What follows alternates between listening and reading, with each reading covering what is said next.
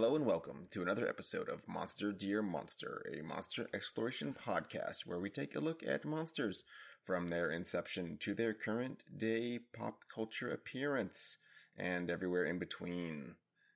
I'm one of your hosts, Dave. I'm joined today by Leonard. Hello, BB, not a toy. Um, Le- Leonard's pet cat. BB. the the the new kitten is is being a kitten everywhere. at, at all times. The, he's the he's the er kitten. and and as you can hear the return of our guest Jala. Hello. Welcome back. Thank you for having me. Yes. I'm really excited to talk about this one. Really This- excited. You don't see me, but I'm vibrating in my chair. well, unfortunately, Cameron has had technical issues, so he will not be joining us, but I think we will be able to handle the topic at hand, which is, in fact, the film Legend. Yay! Yes.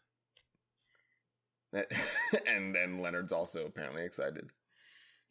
well, so um I'm not sure about you guys, but I grew up watching this movie and this movie actually I understand um like we're, we'll talk all about it, but I understand there's plenty of flaws, but it still remains one of my favorite movies and was actually extremely formative to like just my worldview and things. So that's that's my very brief hot take on it. How about you guys? Do you have any history with this movie or is this new to you? Um, I, I, I, I'm raising my hand. I, I, I, I volunteer as tribute. Um, well, first tribute.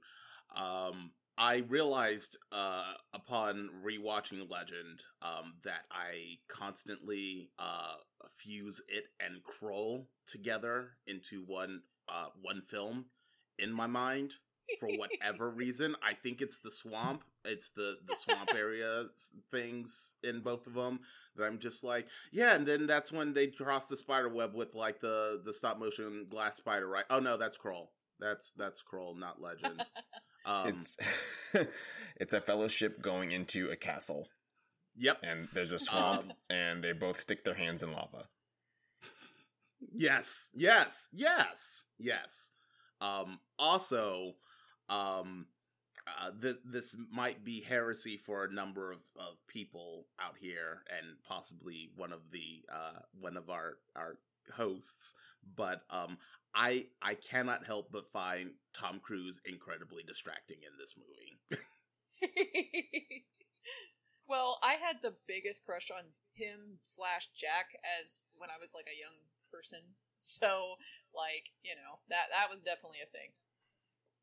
Yeah, I, all I see is Tom Cruise, and I'm like, you're trying, you're trying, but all I see is Tom Cruise. Like, it, you might as well, if if I were to visualize uh, what my experience watching Tom Cruise in this movie, it it is just superimpose a GIF of him jumping on Oprah's couch over like the entire movie and I'm just like I can't I'm like I know this is a character but I all I see is Tom Cruise um but I do See, like the movie overall. It's just incredibly Well, distracting.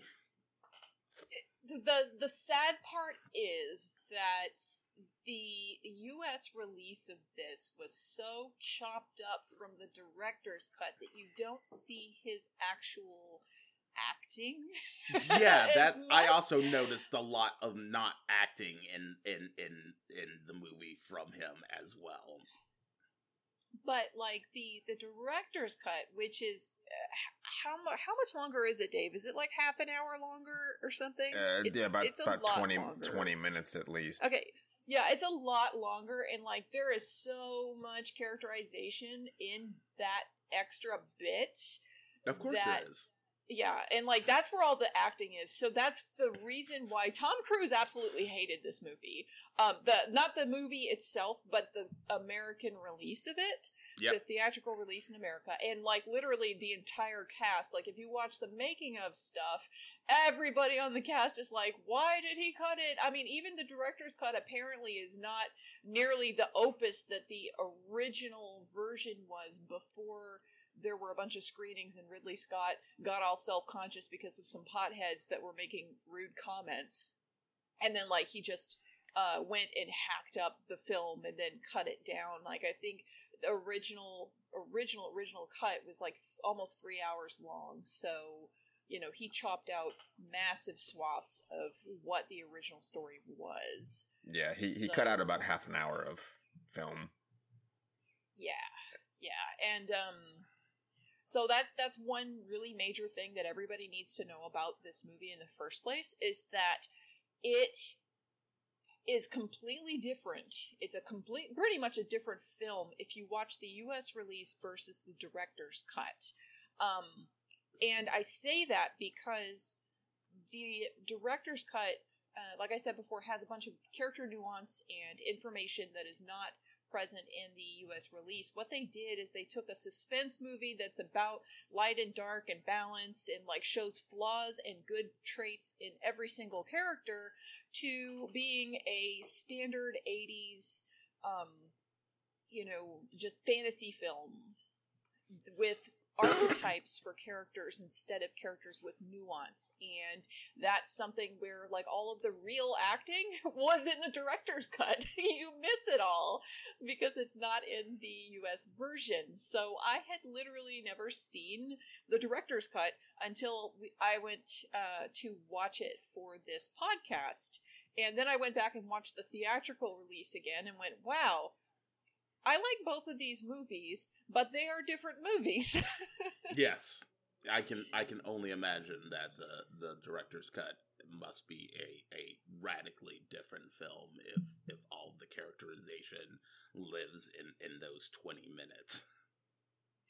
well, different things that are really noticeable in the um, director's cut versus the theatrical release in America.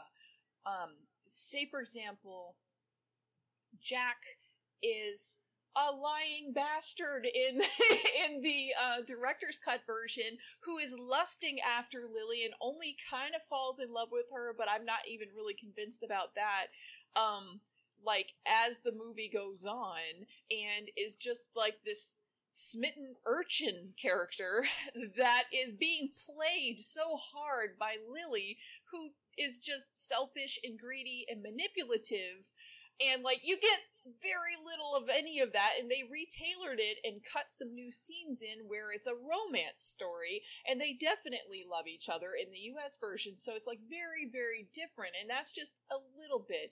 There's but when Gump meets Jack and um you know like they have their initial meeting Gump goes crazy eyes and almost like kills Jack and has like a total flip out and you know seems a lot more unhinged.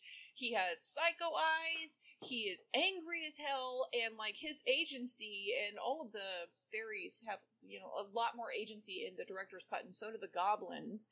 So um like all of that just gets flattened out in the american release and it's really um stunning like you know pretty shocking to see because you know like i grew up with the theatrical release and then I go and I watch the director's cut and go, whoa, boy, here's some stuff. um, and darkness. In the director's cut, darkness is not so omnipotent. He is informed about where the unicorns are by the goblins who happen to have found them in their hunts. He is not like, I sense a presence in the forest. He he didn't know. Um, and he also is completely puzzled by his attraction to Lily. And there's all this interaction between him and Lily that happens um, where he is legitimately trying to be civilized and, you know, like romantic and debonair. and Dave, when we were talking about it, said that he's cute, and it's true. Like somehow Tim Curry makes this big giant devil character into like this cute, you know, charming uh kind of guy and Yeah, it- like it, It comes off as the scene between um, Belle and the Beast, like when he's Yes. he's trying to do the dining thing. It it plays like that. and that's because one of Ridley Scott's influences was the old Beauty and the Beast from like the 40s or whenever that was. So um, that was one uh, the 1946 Beauty and the Beast film. So Oh, the um, John Cocteau yes. version. Yes. So that was one of his influences, and it really shows in the director's cut. Um, whereas in the American version, he just seems like I'm gonna sort of pretend for five seconds, and then I'm really mad at you, and like that's it. And you don't get to see that nuance where it shows darkness legitimately being like, you know, like having no idea what to do and really trying for Lily, and like really actually being really smitten with her. Mhm. So, um, like like I said, there's a lot of nuance that is just missing from um, the U.S. release, unfortunately. Oh, and Dave. what are Uh, your yes, Yeah, yes. circling back around. Uh, yes, yes, Uh, yes. Sorry. Yeah, so this would be one that I also watched um, as a child, um, along with the aforementioned Krull. Um, although I have not uh, conflated them in my mind, there may be some sort of trifecta between this Krull and Willow that it does exist in my head. Um, they're all in the same sort of that definitely 80s feeling fantasy space. And uh, going back to rewatch, this was also the first time that I had seen the um, the director's cut, which is strange because I owned it for many years, and then I end up can't couldn't find it, had to go out and get another copy so I could watch the uh, the theatrical or the, the both versions really, um, and I think just the the feelings that it the complexity that exists in the director's cut, I find that um, preferable but it doesn't make the theatrical version like any less. Uh, that that still occupies a very like nostalgic space, and, and in particular, like the soundtrack is so strong um, with the the theatrical release that it it it hits very differently. Um, the director's cut is a it's more subtle on the whole, and I think that not only uh, was the um, theatrical release, it's um it's targeted toward American audiences for for sure, but it's also easier to consume um, for children because the themes are like very. It's a, a broad stroke. Everything's up front. There's the the subtlety is not there, and you don't have to try to read into things. Uh, so as a child, you can pick up on a lot of that, and that's the feeling that gets kind of carried forward. Whereas when you're watching the director's cut, that's not the case. There's a lot of the acting is is in there, so a lot of that is also nonverbal. It's a there's a lot packed into, particularly in Lily's character, her expressions. The thing how she carries herself is so different, uh, yes. and it's it's the same actress doing the same scenes. They just very artfully like excised the bits where she's a terrible princess and left in the bits where she's p- pretending to be nice and then it just comes off as she's just very nice the entire time Yeah, and the thing, like, there, there's several other differences, but in the theatrical release, she is a lady.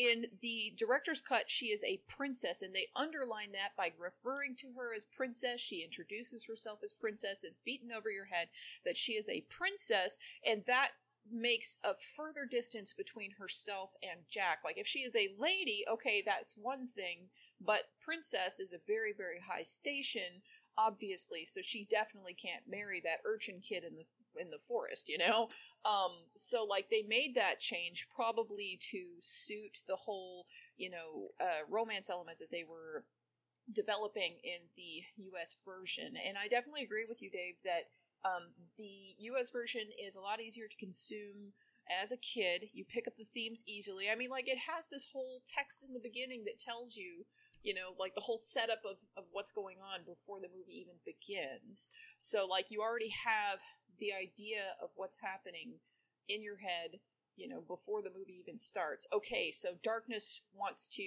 you know, cast the world into shadow so he can rise to power, and the unicorns are the only thing standing against him. And you know, the only people that can find unicorns are innocent people, and those innocent people are these two characters we're about to show you. Like, it's all right there. They throw it out there to begin with.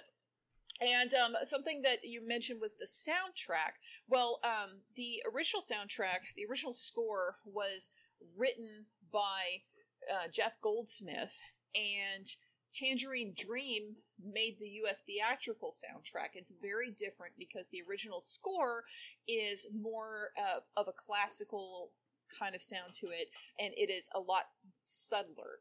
Uh, and that works not all the time. There are some scenes that I think um, really needed stronger theming than what was uh, presented in that Goldsmith soundtrack, but like it works on the whole along with those subtle nonverbal cues that you get from all the characters when you're watching them uh, in the director's cut. And the thing is, is the Tangerine Dream soundtrack was made in three weeks. I that blew my mind when I found that out because it's so good. Um, it works perfectly for what they were doing with the U.S. theatrical release, but there is no way in hell it would work at all with the director's cut, just because the director's cut is such a different feeling overall, has a very different tone to it. So, but yeah, it's um definitely interesting to see where they cut and where they redubbed because they redubbed a lot of lines.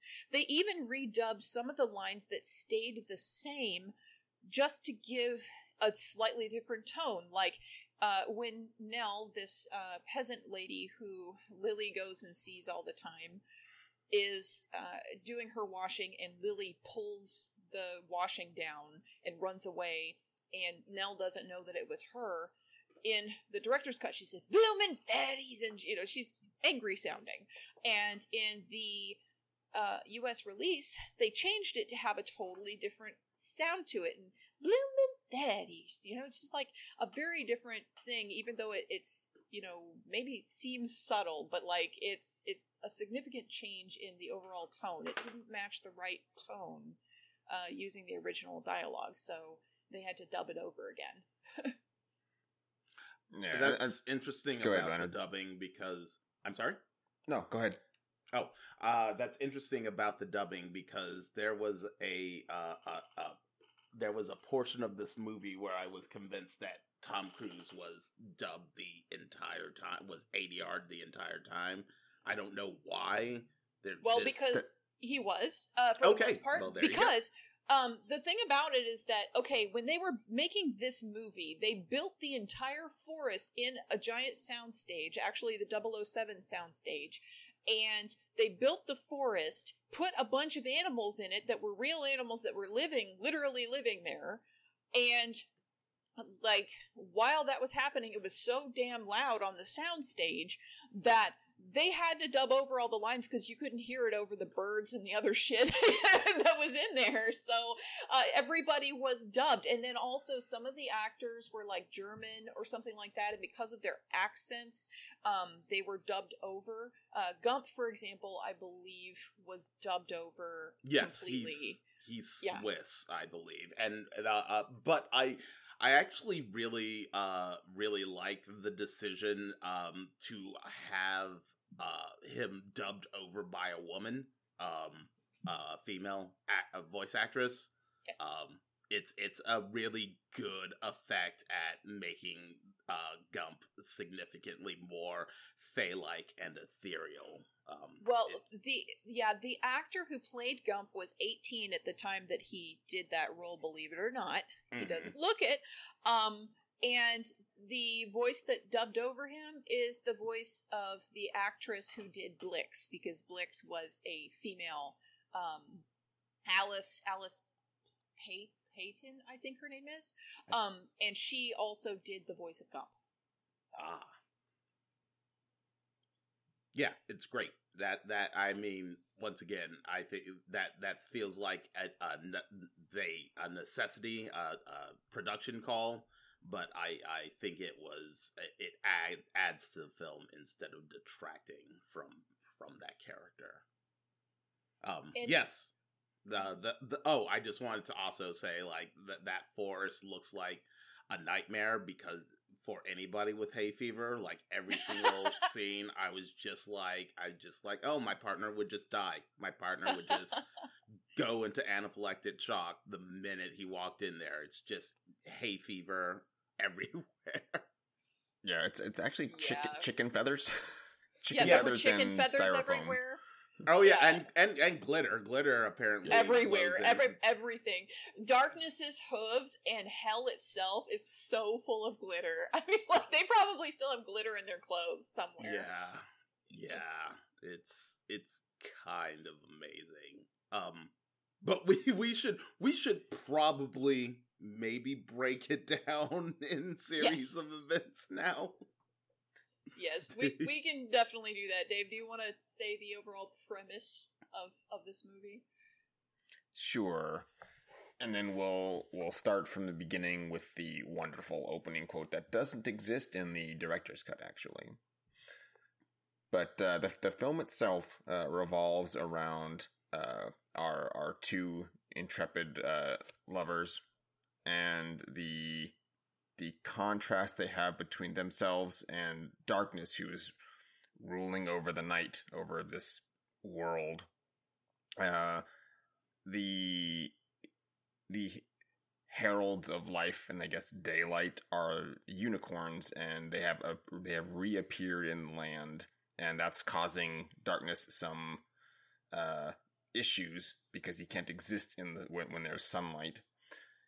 But uh, he he has a plan. So if he if he gets rid of the unicorns, that gets rid of the sunlight, and therefore he can rule and in darkness and from there it's in a, a bit of an adventure for them to uh, retrieve um, the unicorns and one of their unicorn, the alicorn horn, um, because one of the unicorns did not make it in the beginning, and that's that's the basic premise of the film. Yeah, so basically, because unicorns can only be lured by innocence, Blix, who is a goblin under the Lord of Darkness, who serves, you know, darkness, uh, and her or his, I don't know. I always thought that Blix was female, um, but then in one of the deleted scenes, uh, Darkness says, You can become a prince. And I was like, Oh, uh, maybe I'm wrong. Anyway, uh, Blix Blix and their, um, you know, fellow goblins use Jack and Lily as bait to lure out the unicorn. And Blix shoots a poison dart into one of the unicorns when Lily touches it, and then ends up cutting the horn off and bringing it back to darkness. The other unicorn is still out and about, but they can't fetch that unicorn because only innocence lures it. So there's no way for the goblins to, you know, um, get that unicorn at this point. So then um, Jack gets mad at Lily for having, uh, you know, touched the unicorns because they are sacred and you're not supposed to do that. And Lily's just um, trying to distract him and, and, oh, I'm sorry here this can be our wedding ring this ring that's on my finger. Go catch you know? If whoever you know whoever finds this ring i will marry. And so jack runs after it and of course it happens to fall off a cliff into some water. So jack dives in and then because at that particular moment the unicorn horn is being removed when he comes up for air the whole lake is frozen over. There is snow, like there's ice encasing, and he has to break through the ice to get out. And he doesn't know what the hell's going on. He doesn't know that the goblins have, um, you know, taken one of the alicorns. And Lily, for some reason, freaks out and runs away and just, you know, goes I don't know where. I guess because there's snow, and suddenly she's like, "Forget Jack, I gotta go home," you know, when she leaves. Um, so they get split up. Jack ends up meeting the Fae, uh, Gump, who is a forest elf that rules over the Fae, and then his friends. And meanwhile, Lily runs back to the peasant lady Nell's house and ends up in seeing the goblins. The goblins have the alicorn, and Blix is running around using it to just do whatever they want. And she, Lily, ends up hearing, you know, all about, okay, well, they're taking this horn to darkness and they need to kill the other unicorn. Crap. And so she runs back into the forest uh, and goes to try to find the unicorn and try to warn somebody, like see if she can, what she can do to try to fix this situation because you know obviously um, everything trapped in a world of ice and darkness is not good. And when she gets back to the unicorn, um, the Fae have set up a guard in the form of a dwarf named Brown Tom who is just there guarding the unicorn while Jack and Gump and the others are, you know, like, okay, we've got to get weapons and we have to go get this unicorn horn back. Um, and, you know, the goblins show up right about then Brown Tom fights with them, and it's crazy because he, all he has is a frying pan, and like the goblins are shooting all of these arrows and stuff, and Brown Tom is just like a ninja flying around, smacking all of them away with this this frying pan, and it's just ridiculous, absolutely ridiculous. But the goblins overrun him and end up capturing both the the mayor as well as Lily. I think did they capture Lily? Yes, they yeah, did. They captured. They, they yeah, they captured Lily it, at that point. Yes. It's made. It's really unclear because I because when I realized that she had been captured, I was like, oh, they captured her too. That that was unclear.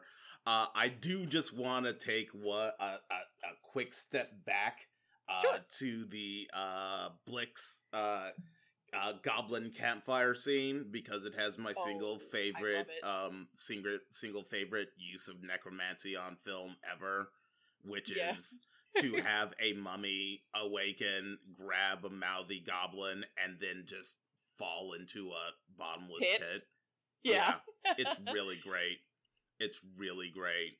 It, it, I... it, that made me incredibly happy. I was like, yeah, you know what? If I could just casually raise the dead, I'd probably like have a zombie walk into a manhole while holding someone. That seems that that's on brand. All right, all right. Yeah. I'll keep that in mind if I ever need to write something funny involving necromancy.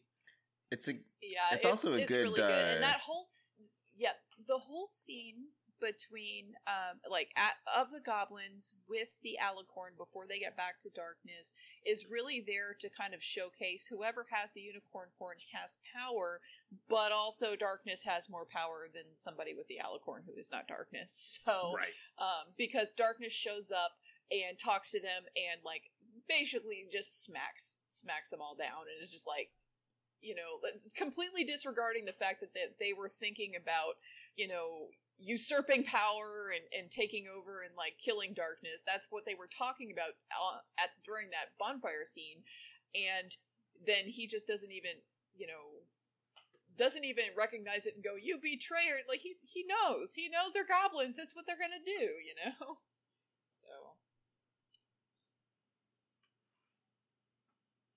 So. Um i i think we, we we need to talk about Jack's armor. It's made out of bottle caps, by the way. It's it's also like that oversized jersey that you sleep in. yes, it is. well, that's that's partially to show that Jack is really not the kind of champion who should be wearing armor in the first place. Like throughout the movie, um, he's got the armor, he's got the sword and the shield, and he doesn't know what he's doing with it. And like ninety percent of the time, he doesn't even use his sword. Um, he just kind of jumps around and kicks and punches stuff because he doesn't know how to use any of that stuff. And like the shield is basically used as a mirror, and that's like all he ever does with it. Um, and then the the when they go when they're going towards Darkness's castle and they go through the swamp and they come across Meg Mucklebones, which we definitely need to talk about in great detail. There's a very very long scene in the director's cut where uh, Meg Mucklebones has all of this characterization. There's a whole discourse between her and Jack. And Jack, when he's trying to kill her, struggles with his sword and can't get it out of his sheath before he finally eventually pulls it out and then kills her. But he's also lying his butt off to her the entire time, telling her, "Oh, you're so beautiful, you're so all this other stuff," to just like appeal to her vanity, which she buys into, and you know that's how she, he he catches her off guard in order to kill her, and none of that really comes out in the U.S. theatrical version, unfortunately, and it's a lot of great acting. Um, but he he can't even pull out his sword, so it's funny. Uh, and But- and and for you you Star Trek fans out there, uh, Meg Mucklebones was played by one Robert Picardo. Uh, yes. uh, which is great because Robert Picardo is one of my favorite character actors of all time. yes. So um, yes. it's always good to see him getting work, even if it was like 30 years ago, almost 30 years ago. Um, Well, yeah, the Meg Mucklebones, like, okay, the makeup effects in this movie are fantastic all across the board. Um, Meg Mucklebones and Darkness in particular are just so well done. Um, just they're everything about them. And Meg Mucklebones was probably one of the most memorable scenes for me uh, watching it as a kid because uh, she's such a scary character and she's so well animated and you again the director's cut boy you get so much more of um, robert picardo just doing his thing and he's just so good as that character and so expressive Yeah, I was actually trying to. I I was having a hard time uh, determining whether it was um, uh, with her with her with the acting going on with the face, whether that was all prosthetic work or if there was some like animatronics in there at some. Uh, it's uh, augmenting like character performance. It's it's it's it's a legitimately fantastic all of, once again all of the makeup effects and i think all of the set design and set direction is really on point um for this film uh i will say that because the theatrical cut is so chopped up i had a really hard time understanding um a lot of the space that scenes took uh, place in near the end of the moving movie because it it there was very little connective tissue give me an idea of the layout of this of of the of the place at the end Mhm. uh but i i feel like maybe that was uh is uh, is a uh, theatrical cut issue but yeah everything about the look at, of this movie is is killer. It is it is nailing that high fantasy aesthetic like it is it, it it's a movie that was made to so somebody could paint a scene from it on on their van. Um yeah.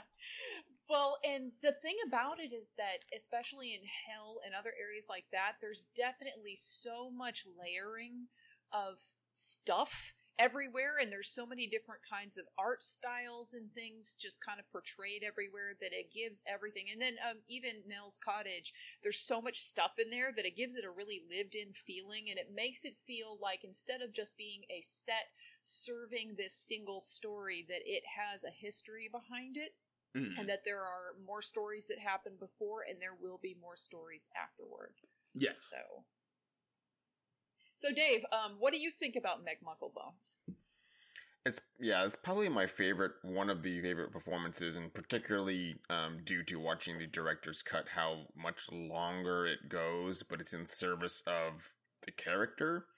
Uh, again, we've just traditionally on the podcast um, always uh, had high praise for any sort of um, practical effects, uh, and that in this case um, it carries a lot of the movie and a lot of the characterization. The actors do phenomenal jobs acting through all those um, prosthetics because th- these are just prosthetic applications. There, there's no um, animatronics involved. That was both on both case of um, Robert Picardo and Tim Curry. That's them working through all of that um, Yeah. prosthetic that that it's arc- articulated, uh, but yeah, in like in particular for Tim Curry, he was um, very upset that the the last bit of him showing was his eyes, and then they put in full um, scleral contacts in, so he was like, "I'm completely covered up."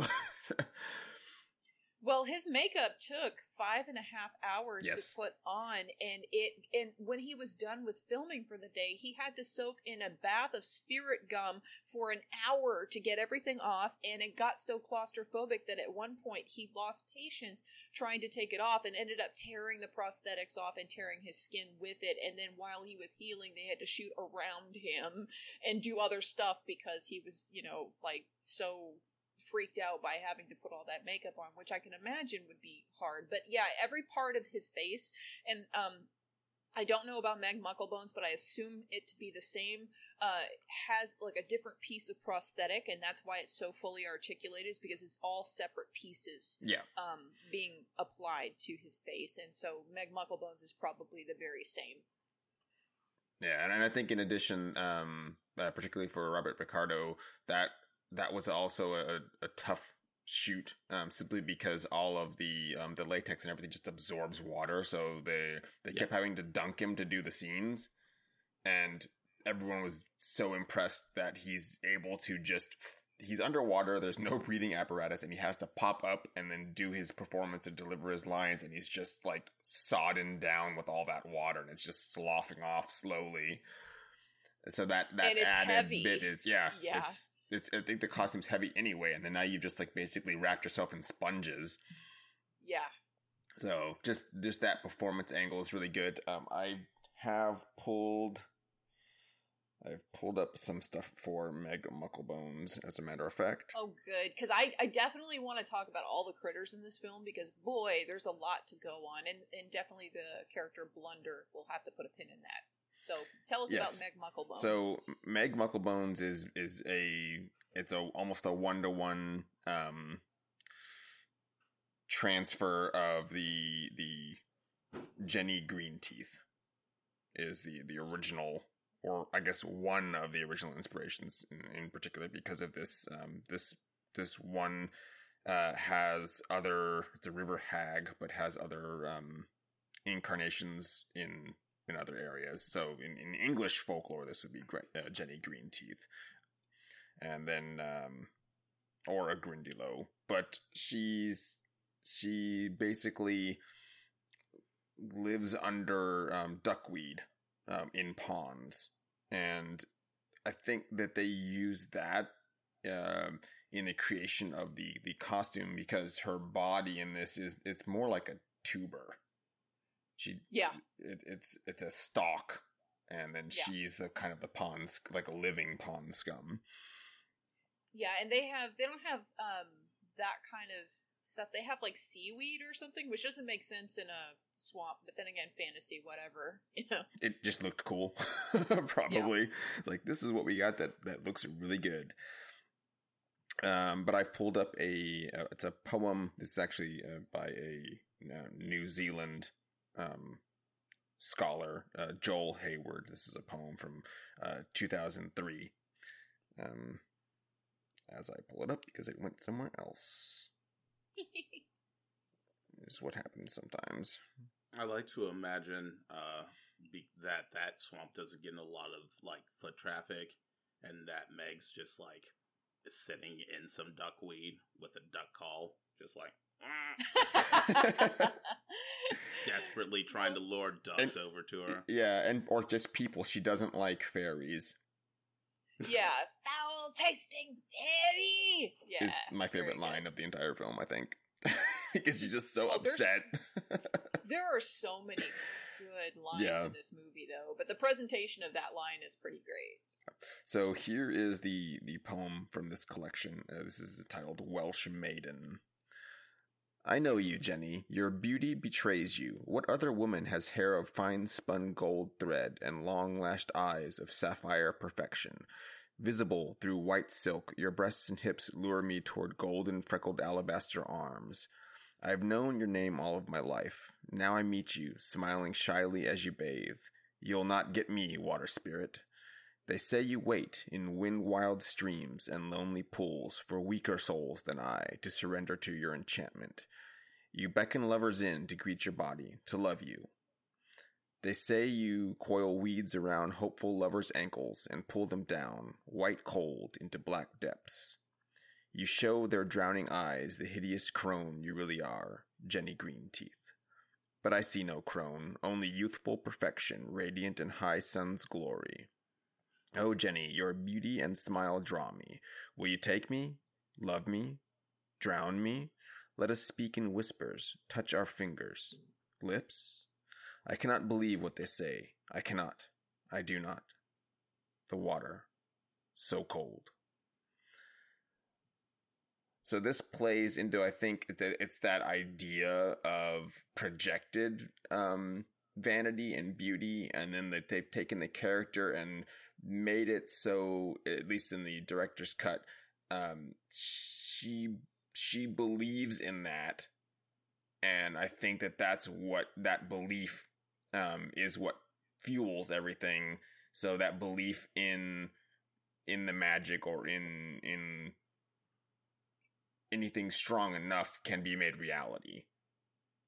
The the thing that's interesting to me is okay, the director's cut plays on themes of every character having good and bad uh, things about them, every single one of them, but also into you know basically the seven deadly sins, and you know you've got greed with Lily, and you've got lust with Jack, and Meg Mucklebones is the vanity character. So the interesting thing is that she does not look to anybody else, nor to the viewer of the movie, to be some kind of attractive person. So, like when she's looking at herself in the reflection on Jack's shield, uh, it's kind of like you know all that's reflected back. It's not a beautiful thing reflected back. It's just the same Meg Mucklebones, you know, like crazy looking swamp hag.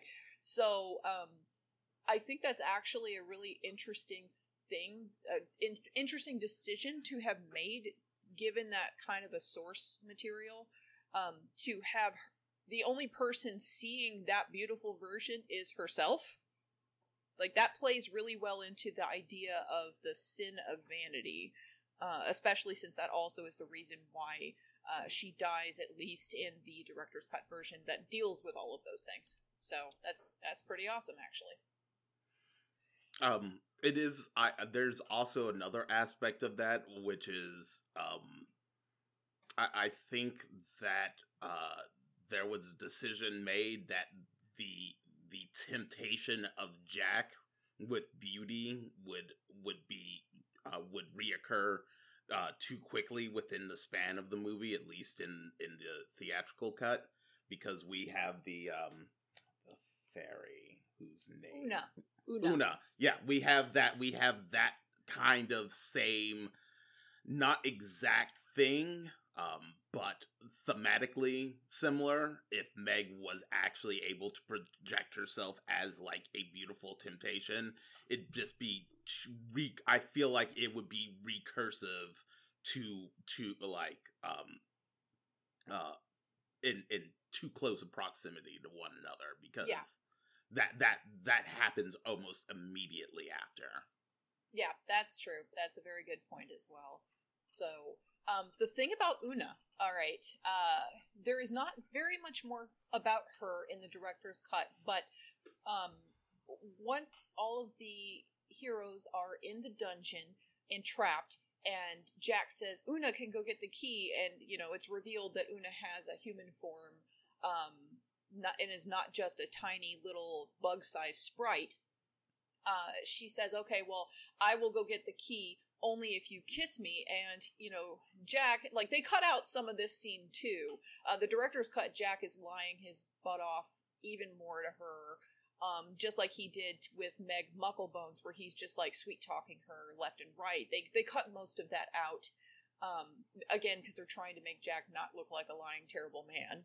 Um, and it's that it's funny because the fact that he tells her no rings really hollow to me in the director's cut because he's so bad in all these other ways and he doesn't even really love Lily. He's just like lusting after Lily.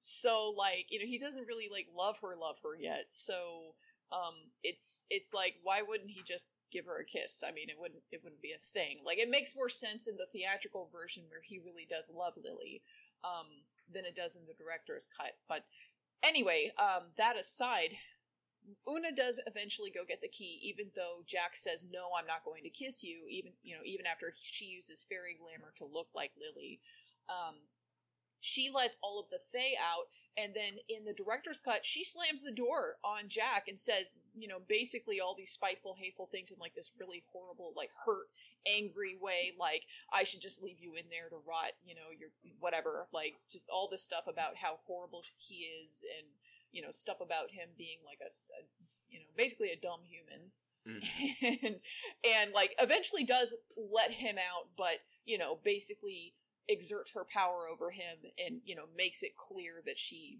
is like definitely hates his guts. You know? I, she, she so, didn't even let him out. She walked away. One of the other one of the oh, others had it? to let yeah. Oh, okay. Made it even better. Okay. Yeah, I, that that's that's cool. I wonder if if the reason that this uh, that sequence doesn't work in the director's cut is because even though they were trying to put forth the idea that Jack's character is changing and evolving and actually growing to love Lily, therefore, just because Una makes herself look like Lily, it's not enough. I wonder if that is a failure of that like character progression uh, yeah. told to the it, audience. It feels like it to me because there's not enough. There's not enough uh, interaction or or like Jack moments before that where he's like reflecting on Lily or or anything to make you think that he's got any kind of a change going on other than Lily is gone. You know, like Lily is gone. Now I love her. Like I that's yeah. not enough for me to go on, you know. So yeah, it so, feels so like I there think... needed to be like two or three more scenes of her, him, yeah. like c- coming to that realization before it's like, here, let me just look like what you want. Uh, yeah, yeah. And I this mean... is the temptation, and suddenly he he he truly loves her. Yeah. So, Dave, what do you think? Yeah. so, that? so part of that there, um, having to read a little bit further into the director's cut and then some of the excise scenes. Um, what I think is happening there with Jack is that it's fear. He's he's afraid of her when she's showing the fairy glamour. Uh, and it's not it's not just Jack. The uh, Gump and everyone else is like their their reactions to her is also like it's a it's a tie between fear and amazement they're they're going fairy fairy magic and they're like they being Fae themselves are still uh, perturbed by that. And then if we bounce back all the way to the beginning where Gump first meets Jack, uh, the the very important part that we talked a little bit about is that upon meeting uh, and Gump realizing what Jack basically has done um, in leading Lily to the unicorns uh, is that puts him in a position, puts Jack in a position where he's basically risking risking his life. Um, any any meeting with the Fae is already kind of dubious in the first place. Uh, they're they're capricious, and Gump is is fully intent on just killing Jack in the director's cut. In the director's sure. cut, they yeah. it's they overhauled it so much, and it's to to the detriment of Gump as a character because he's pretty much like a sidekick or like a guide character, but like in that scene in the the theatrical release, uh, Gump says, "Hey Jack, what happened?" And Jack's like, "I took Lily to see the unicorns," and Gump goes, "Oh my god!" And then Jack says, "It was for love." And then Gump says, "Oh, let's drink," and that's like the end of the scene. Whereas in the director's cut, um, he gets really angry and like before he even asks Jack anything, he shows up and he's got that fiddle in his hand, and he's like, "So, I'm gonna ask you a riddle." And Jack's like, "Okay, well, what if I can't solve it?" And he's like, "Well, uh, if you can't, if you can solve it, I'll help you. And if you can't solve it, I'm gonna kill you." And that's like the end of it. Like, it, and then like Jack, um, ends up getting the riddle right, and then Gump flips out, smashes his fiddle on the ground like a rock star on stage at the end of the concert, and like starts throws himself on the ground and starts flicking his arms and legs every which way and throwing this gigantic crazy tantrum. He's got the psycho eyes the whole time which like it's sad that you never get to see those leonard because they are boy are they something else. And then when jack says that he's you know uh did it you know he he took lily to go see the unicorns gump gump is a goes unhinged. I mean it, he's he's unhinged and like he only ends up like calming down uh geez is it is it because like what was the reason for it uh dave only because jack answered the riddle which he was also mad was about. that it? Yeah. Oh is that He- it? he okay I, I got the order answered the inverted riddle. then. Okay. uh, after okay the riddle is why. Yeah. So he answers the riddle and then he's upset because he thinks one of the other fairies like slipped him the answer because there's a whole troop of brownies and pixies and fairies um in this they're having a they, they eventually have like a big like dance party. And what that is uh originally when so when he when Gump pulls up and he has the fiddle and he's and he's mad at him and he's like I'm gonna play your death song that literally would have just made Jack dance to death. And so I've again um, I've pulled up two so these are shorter um, excerpts these are actually Scandinavian but they they all fit together um, bookmark here we go so this is this is a short entry. Um, this is entitled "They Had to Keep Dancing." When I was young, I heard about a fiddler named Pell who learned to play from Anak. And Anak is a, um, specific uh, type of fairy. Uh, damn, but it was easy for him. Once he was playing at a dance on a farm. Later that night, all the folks became so crazy from his playing that each and every one of them, young and old, had to get up and dance, whether they wanted to or not.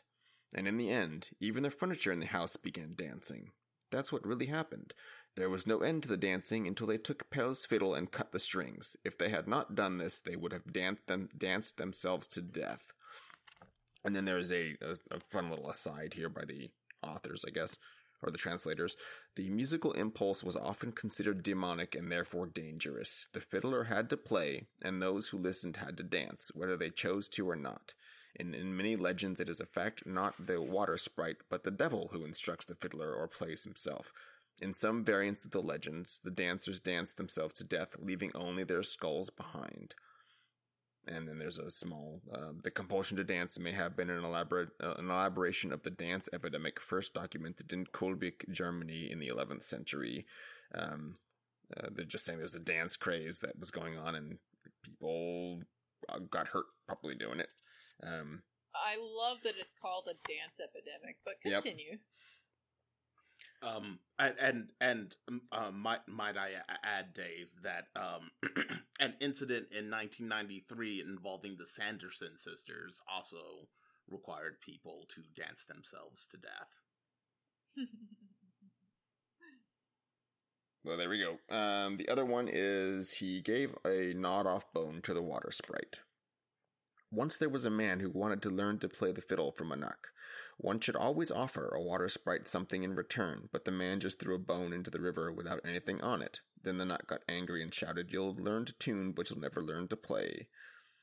So there's just more between the um, the, the presence of a fiddle. Uh, when I looked into the the the Celtic legends and some of the, the ones in the in the Isles, generally the Fae wouldn't be using a fiddle; they would be using a harp. So that would be one small difference. But in this case, he used a fiddle, and I found the, some appropriate tales for that. Well, the the thing that I like a lot about the director's cut version of Gump is the fact that the fear and the respect that all of the Fae give him uh, and like Tom, Brown Tom, and Screwball and Una, and how everybody just like obeys Gump. Uh, it doesn't seem as as well founded in the theatrical version, but like boy, when you get like a real sense of Gump and and you know how angry he is and how scary he is, and the fact that he can do something like make Jack dance to death or whatever, um, gives him a lot more agency and gives him a lot more power. Um, and so it makes him far more than just like a sidekick guide character, like how he is in the the theatrical release. So Yeah. Yeah. From from the descri- uh, from the description of of Gump's characterization uh, in the director's cut, um, uh, I instantly got flashes of like a Rumpelstiltskin s character, especially with the with the tantrum, and that's um that's something else that I wanted to bring up about it, which is is like all of the clear and obvious influences that this movie pulls from. Um, and I'm, I, you know, I think I'm going to ultimately go back and watch, try to watch the uh, director's cut. But one of the things um, that I, not to the film's detriment, but I found really um, kind of distracting because it was so obvious was the like um the obvious like analogs to like Adam and Eve. There's also the Hades and Mhm. Persephone aspect, especially with the endless winter. And uh, like I I I I wish that they were just like remixed just a little more so it wasn't so obvious because I do actually kind of like all of that the these desperate kind of like legend and theology elements kind of mis- mixing and coalescing in this world. I just wish that they were mixed in a little better. At least Well, for me. uh, yeah, um, the Adam and Eve, you know, stuff definitely is uh, really obvious. Um, it's different with the director's cut entirely, and not not nearly so one to one hmm because you know again those characters are shown to be so flawed and they are in a very notably unequal relationship. Jack is definitely being played by lily in the beginning of this movie uh, and is definitely you know lorded over by this princess who's just doing whatever she wants to which even has implications and commentary about class and stuff like that. So there's a lot of, of um, subtle differences that, that change how that feels. It definitely is more Adam and Eve straight cut, uh, and definitely more Persephone feeling um, in the theatrical release because in the director's cut, all of those extended scenes with darkness show Lily being, you know, um, a little bit more like she in in the theatrical release she is just like no no and she's just crying and like she just you know is completely not having it and that's definitely more persephone um you know being taken away by hades. In the director's cut it's not so much that. Like she's actually interacting with him and sort of kind of going back and forth and maybe she is and maybe she isn't. Like it's it doesn't have the same feeling and it's not as clear cut. So like I think you would definitely benefit from seeing the director's cut version. Uh, you would probably enjoy that better because it's not it, it has more nuance to it to the point that things like those references uh, to Persephone and Hades and Adam and Eve are not so uh, you know again one to one just right up in your grill you know Yep.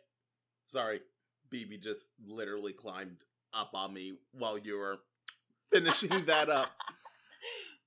that's okay not a toy Uh, I, I am always a toy. Um, oh okay I will I will be a a toy forever. And, uh, yes but but back to the film. Okay, so we'll roll back to the part where um they're they're in the they're not really they're they're not they are distinctly not the dungeon. It is just cells for things that are going to be turned into food. Um, but this is where they meet Blunder. Ah, yes, yes. The character that I never knew the name of until I watched the director's cut and heard it like 60 times, where it wasn't, it was mentioned once in the theatrical release and like it never registered to me before. Yeah, it, it does show up in this like when they do the subtitles, and so anytime he's speaking, it's blunder. Blah, blah, blah. so it gives you that because it's post added um, subtitling. But uh, in, yeah, in in film, he's not referred to uh, until later or very early on in in an alternate opening that they did not use um, for the film. But Blunder is a um, he's a he's a goblin or so you're made to think. But we find out in this scene in particular that um, he's actually a fairy um, or a fae being masquerading as a goblin to go on a great adventure. Yeah, in the deleted scene that was not used, there was an alternate ending for this, um, where it was just an extended scene with the goblins, and Blunder and Blix and Pox and another unnamed goblin go and they're hunting around in the forest and they come across a unicorn's hair and bring that hair back to darkness. And along the way, Blix kills the unnamed goblin so that uh, they don't have to split the plunder four ways, it'll only be three. And when they go to take this hair back to darkness, darkness ends up turning Blunder's hand into a goblin hand. And so, like for the rest of the movie, he's got this goblin hand. And in when I watched the theatrical release, the 50 million times that I had, I always thought he was just wearing like a glove or something. I didn't know that it was actually a goblin hand. But as it as you see him, when you first see him take off his helmet and you see his face, he has a normal skin tone. As the movie progresses from there, his skin starts getting progressively greener and greener and greener. And in the director's cut, right before the light bursts through, Blunder is sitting there staring at his goblin hand really thoughtfully. And, you know, like it's, it's really obvious that he's thinking about, you know, man, it's not very much longer until I turn into a goblin. Um, but like they cut that scene so short in the US theatrical release that that never comes across or never came across to me at any rate. Um, the only reason that we know that he's turning into a goblin uh, is because when Gump and Jack first meet, Gump says something to Jack about if your heart turns cold enough, you'll start turning into a gob, you know, being a goblin. So that sets you up for understanding what's happening with Blunder, but none of that is in the US theatrical release. So, like, you just think it's weird that maybe he's turning green. I, I don't know why, you know? But, um, so, and he's also not in the ending scene where all the Fae are in the forest waving at Jack and Lily. Um, and that's probably because he is a goblin now and he's off with the goblins somewhere. Oh, I just read that as he totally got nuked by that light blast when the, that door. and he died, and he died. Yeah, and that's the end of it. And that was okay. it. He, he does get yeah. he does get bowled over okay. pretty hard when the light hits him in the door. Well, well, I mean, like the light doesn't affect the goblins. Like the goblins were out during the day hunting the unicorns. Oh yeah, that's so, true. Yeah. So I mean, like you know, I don't think that that, yeah, that would have killed him. Yeah. Um, uh, and, I, I, I, uh, so here's the thing about Blunder that com- that confuses me is is Blunder literally the goblin that the mummy dr- like jumps into yes. the pit with? Okay, yeah. so I just wanted to make sure because like I just assumed that he died, but I keep forgetting that like Darkness's realm is subterranean, so I guess the mummy just jumped down into a tube to go back to the tree. Um, yes. So, okay, cool. Because I was just like, I was just like, is that the same character, or is yes. this that just like the goblin, like standard issue goblin, like armor? I'm like, I I'm unclear. Um, I'm so glad that that got cleared up for me because I was actually very confused by it when, when it happened. Yeah, I was like, wait, yeah. what? No. Yeah. And yeah, well, uh, yeah. I'd say there's some all, there's some other tie-ins that that original opening. It it changes things so we we lose the other goblin, but in doing so, it's altering set pieces. Um, the passage that Jack and Gump and everyone uses to get down um, into uh, uh, underneath the uh, um, ca- castle, the, the great tree, uh, is the same one that it's it's I guess the one uh, entrance and exit. So the goblins are also using that, and when they're doing so, and um, Blix uh, cuts loose their their other extra party member, um, it's using that same vine, that trap vine, um, that they that the the heroes used, and then a- accidentally like triggered the trap and fell down. Yep. Yep. And so you get to see that and you go, oh, Blix cut the end off of that. No wonder it's frayed when you see it later and Screwball's tugging on it to see if it'll hold his weight. Oh, you know. And um, it's interesting because Blix at that point, um, okay, so th- it's it's uh, a rock jutting out over a chasm, and there is a vine there and Blix and the other goblins are on the other side of this chasm, and they are talking to Blix is talking to that one unnamed goblin that gets killed and says, "Oh, it's okay, it's easy, it's easy, just swing across." Because um, Blix knows that if you pull on that vine, it's going to knock that rock out from underneath you, and when the goblin is grabbing for it, uh, it's the goblin is too light to actually um, trigger the trap, so Blix just cuts the cord and, and knocks him off into the darkness below, and presumably it gets eaten because you never see that goblin again.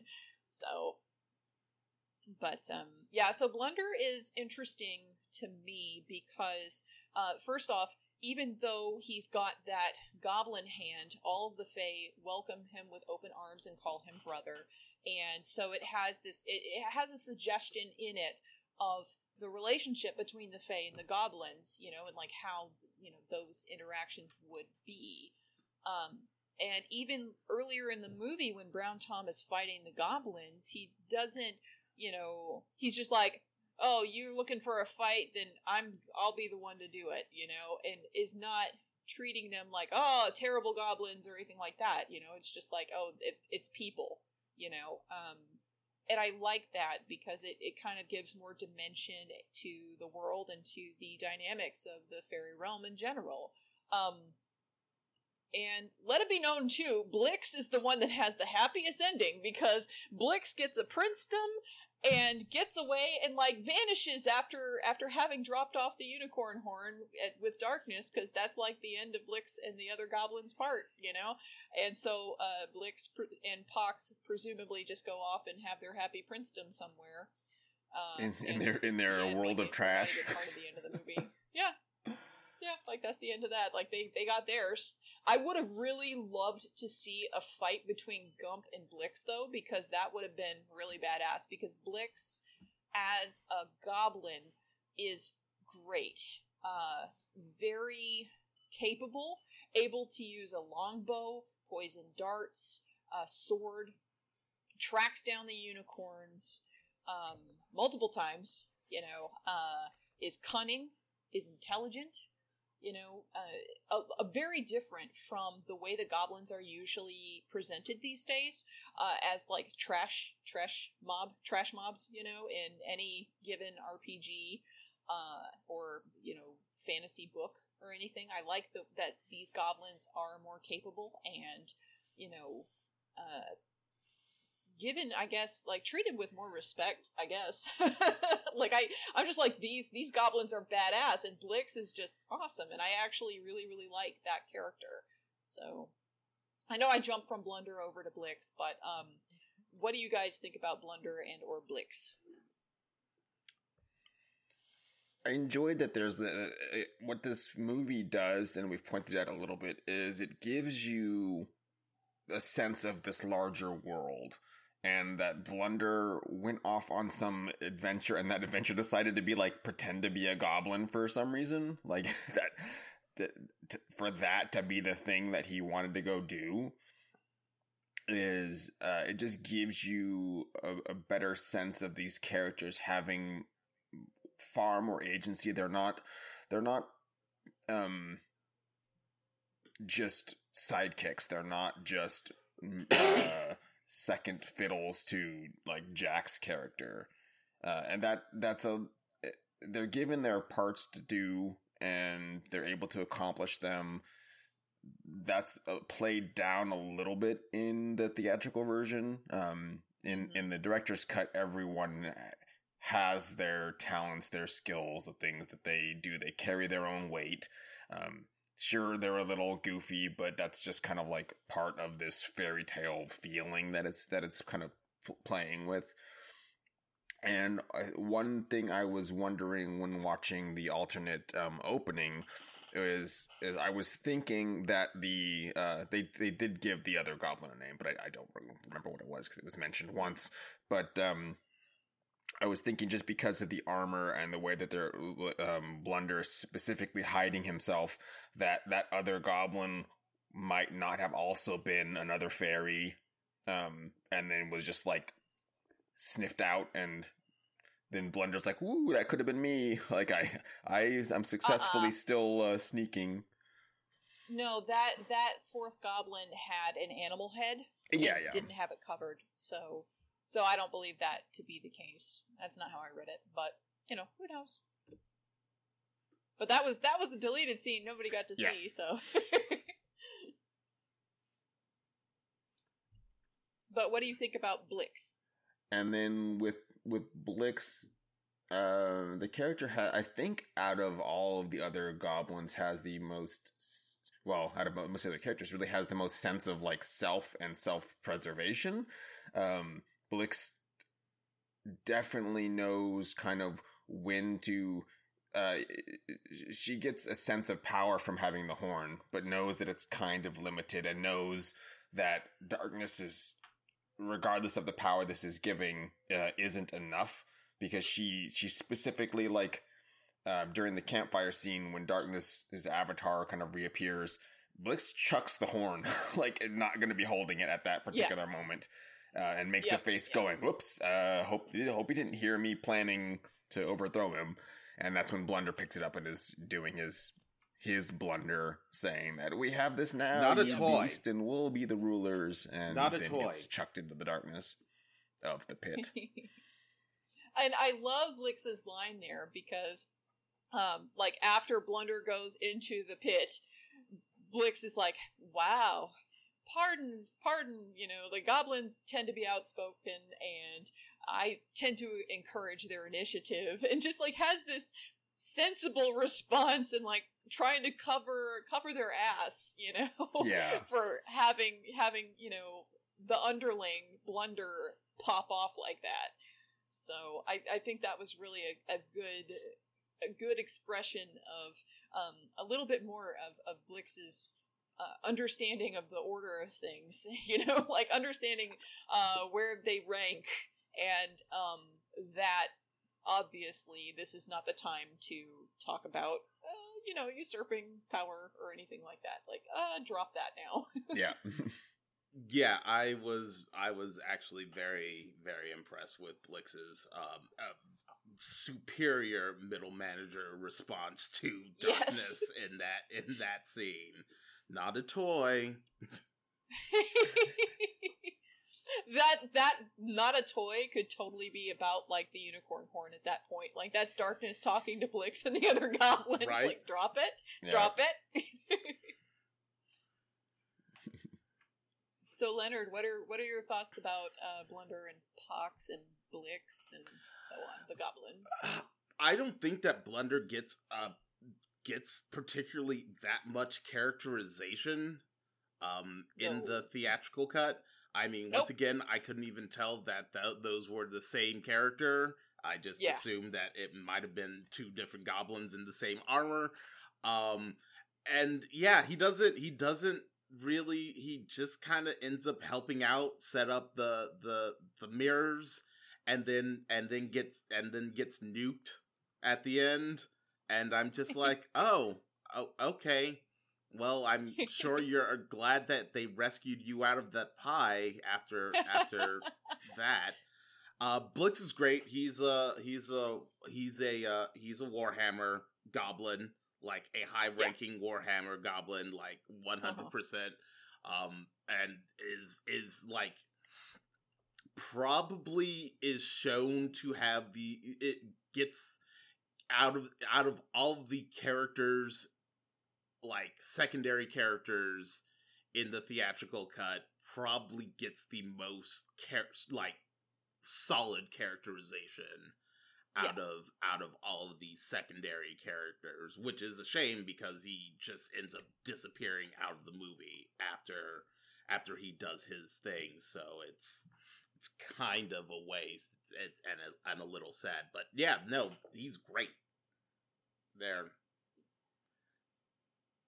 yeah, I uh, one one fun thing is that Blix's prosthetics uh, are supposed to look like Keith Richards. So if Blix looks really familiar to you for some reason, it's probably because it's supposed to look like Keith Richards. he does look like Keith. Well, current current day Keith Richards. I know, audience. Don't stop booing right now. It was easy. It was too easy. I would have been I would have been shot out of the cannon if I if I didn't. The werewolf cannon. Yeah. Oh yes. man.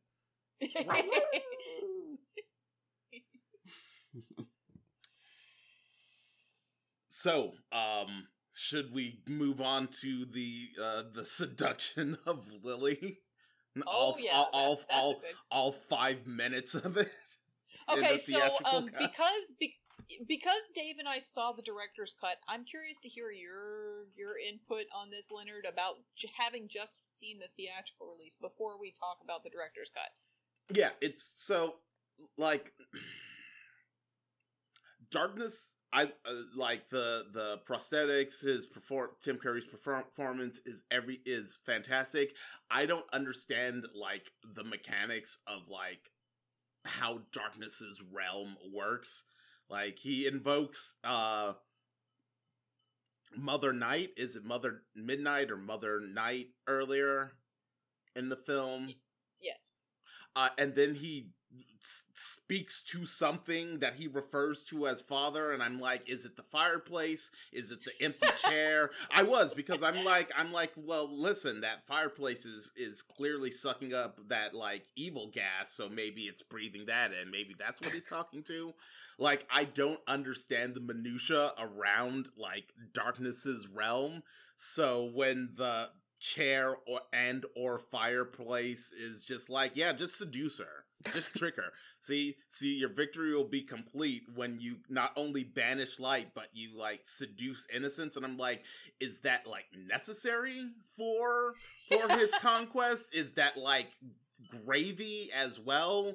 I I I was confused by that, and then like he tries to be charming for like five minutes, and then like totally gives up, and I'm just like, all right well, and then and uh, well, we'll get to the the the quote heel turn, but I was but that also felt like it came out of nowhere, and I'm just like.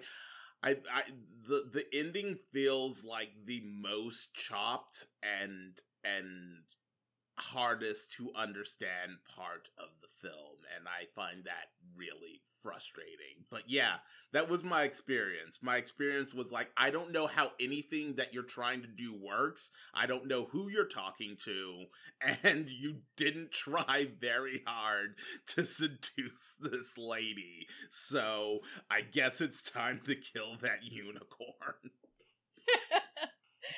well, so um, yes, he refers to Mother Night, but that's only I think that's only in the U.S. theatrical version. Um, Dave, you might want to eh, you might want to correct me if I'm wrong on that. Uh, is that only because like I he, think he, that's just in the theatrical, the theatrical version. Yeah, the theatrical version, he's like Mother Night.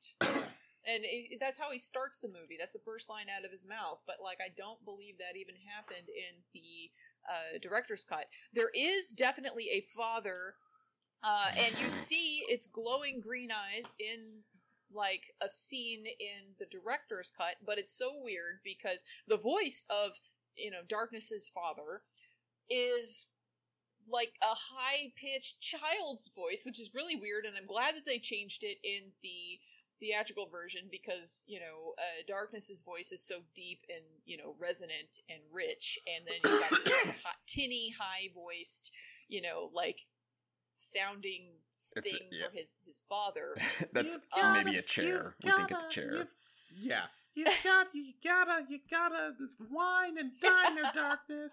Yeah. Well, and you gotta and they also seduce her. well, uh, the director's cut also spends more time with darkness going, I don't even understand why I'm so. It, it's, it's a different plot line entirely. It has nothing to do with his conquering anything.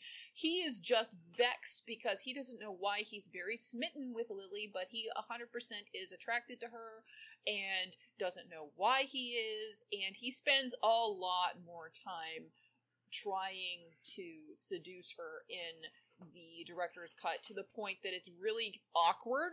Like he is awkward, flat out awkward, and it's very cute. Um, so I don't know, Dave. Do you, what do you have to say about uh, the that whole scene and like what what all is different? I mean, there's a lot of Lily being different as well during that part. Yeah, during so during that part, um, tying in with how her character is slightly different in the director's cut, she's far more um, well. She, she's she's a little bit afraid. He's a he's a very large um, demon man, uh, and she has been ensorcelled slightly, but the the fear that she's like showing in the theatrical or in the theatrical version is is it happens in the director's cut, but it's a little different, and she has just has far more agency um, because she's kind of a very selfish person and she's greedy. Uh, she she's entertaining some of what he's saying, uh, and she's also standing up to him like quite a lot, which is is is what ends up making him frustrated. Uh, is because she's not reciprocating. Um, she's she's not falling fully under whatever this this um, mesmerization spell is supposed to be. Uh, she she's not buying all the way into it. Um, but because he's eh, he kind of I don't think that he wants her to just be like ensorcelled. Like that that doesn't that doesn't mesh with his curiosity of we'll try to figure out why he's um feeling this way toward her. And so when he does get upset, um it's a combination of like he's upset at himself for not being able to like correctly Win her over. Yeah, because he's he's trying really hard. It's it's like a five minute long scene, maybe you know like three to five minutes. It's much longer than it is in the, the theatrical release, and there's just a lot more dialogue. It's him trying really hard to make everything he has sound super cool, um, and trying to get her to sit on this. It's it's his throne, but it's weirdly bubbly. And uh, Yeah, you you missed that in the U.S. theatrical release. Yeah. But um, before we talk about the chair, I just want to insert really quickly. Um, Lily in the director's cut is playing darkness the same way that she plays Jack Yeah. in the director's cut. So like she is going back and forth and being coy and like you know um, entertaining some of it, but then also saying nope, just like she's been doing to Jack this entire damn time. So she's just doing the Lily. so, uh, but the chair, yes, you can go ahead and proceed talking about the weird bubbly chair that we don't get to see the bubbly chair in the U.S. No. version of it. Like she looks at it, but you don't get to see like the, seat of the chair. the surface. It, it has like memory foam bubbles or something. It's super cushy. Um, maybe because it's he's a- alive. he's- it's yeah, it's doing something, and he wants her to like. That's weird because he sits in it. No, it's like his chair. Uh, so I don't know, but um, yeah, he's he's super insistent. Like sit in the chair, sit in the chair. How about you want to sit in the chair now? And she just she she looks at she's like this chair. She takes a look and sees that it's like pulsing, and she's like, I yeah, I'll just stand. Yeah, and the thing about it that I, the, the sense that I get, which uh, I don't know, it's never really confirmed, is that like the chair is kind of a trap chair. Like if you sit in it, it's gonna stick. You're not gonna be able to get up. You know, Yeah. if he if he so desires for it to be that way. That that's kind of how I read that. or but, or it'll know, do yeah. something. Uh, and that Yeah. and that's I think part of maybe what was excised out of the other thirty minutes of movie and the original screenplay because uh, Ridley Scott his um, screenplay was ac- it's more of a horror Oh films. yes, we haven't even begun to talk Yeah, about that. so we'll we'll oh, circle yes. we'll circle back around to that. yeah, But we'll um, circle back to that. I, I feel that the things that he originally wanted to do uh, are kind of hinted at with like this this particular moment. Um, and for for Lily's character, her two sort of divergent arcs of what what she is in the theatrical and in the um, director's cut, they're kind of pinpointed a little bit more um, slightly before this when she's about to when she's originally um, entrapped by like the jewelry uh, the, the the vanity table. Because she has very it's, it's, it's sort of the same reactions but the reaction she gives to the the, the jewelry and the the in, in particular the facial expressions of her being like entranced with it and just really digging it um those are expressions that in the in the theatrical release she doesn't do. But in the director's cut she's done this before like a couple times. Yeah, when she was in um, Nell's house, she had that selfish look right when she was helping herself to literally everything in Nell's house. And then she even steals some of the food from Nell and then takes it to the woods to Jack, gives it to Jack, and says, I made that for you myself. Actually, I took it. But is it good? You know, like, and she just is, is like a complete, you know, pissant the entire time. And she's made that greedy face several times. She makes that greedy face when she is trying to convince Jack because in in the director's cut Jack does not really want to take her to go see the unicorns like not he's kind of cautious about it. He he wants to take her to see the unicorns because you know, and he says if it will please you, Lily, because he's really trying hard to win her over. And um she makes that face right before she walks out to the unicorns and actually in the director's cut one of the unicorns is like you know stampeding around her and stuff like that and like looks like it's almost to run her over um and all this business. So i mean like jack jack also gets a lot angrier at her in the director's cut version because you know what she did is wrong and like you know he shouldn't be brushing it off the way he does in the um, us release so Lily's made that face a lot. You see it a lot um, before that part with the vanity table. yeah Also, she's a princess, so she's greedy, she's selfish, and she's a princess. And then she gets a table full of jewels. Of course, she's just gonna like another thing that they took away was there's a little bit of a scene. It's just a few seconds long where she's holding the jewelry up to her chest and like looking at how it would look on her and they cut that part out um, in the U.S. version because they didn't want it. You know, they they were trying to downplay her greed. You know. yeah and, and more like it's tr- it's it's a trap versus Yes. her actually going like I probably would have come after this anyway, even if it wasn't magical. Um, Yep. and and another thing that she, uh, while we're on the subject briefly about Lily, is that she also has the the princess power of song, and she she has her own sorceries and like sings the unicorns over to her and sings to Jack. There's some they're very brief musical numbers. Um, and she's also learning like it, goes on a little bit longer about her um, being taught by Jack. So that's one of Jack's things is he can speak to animals.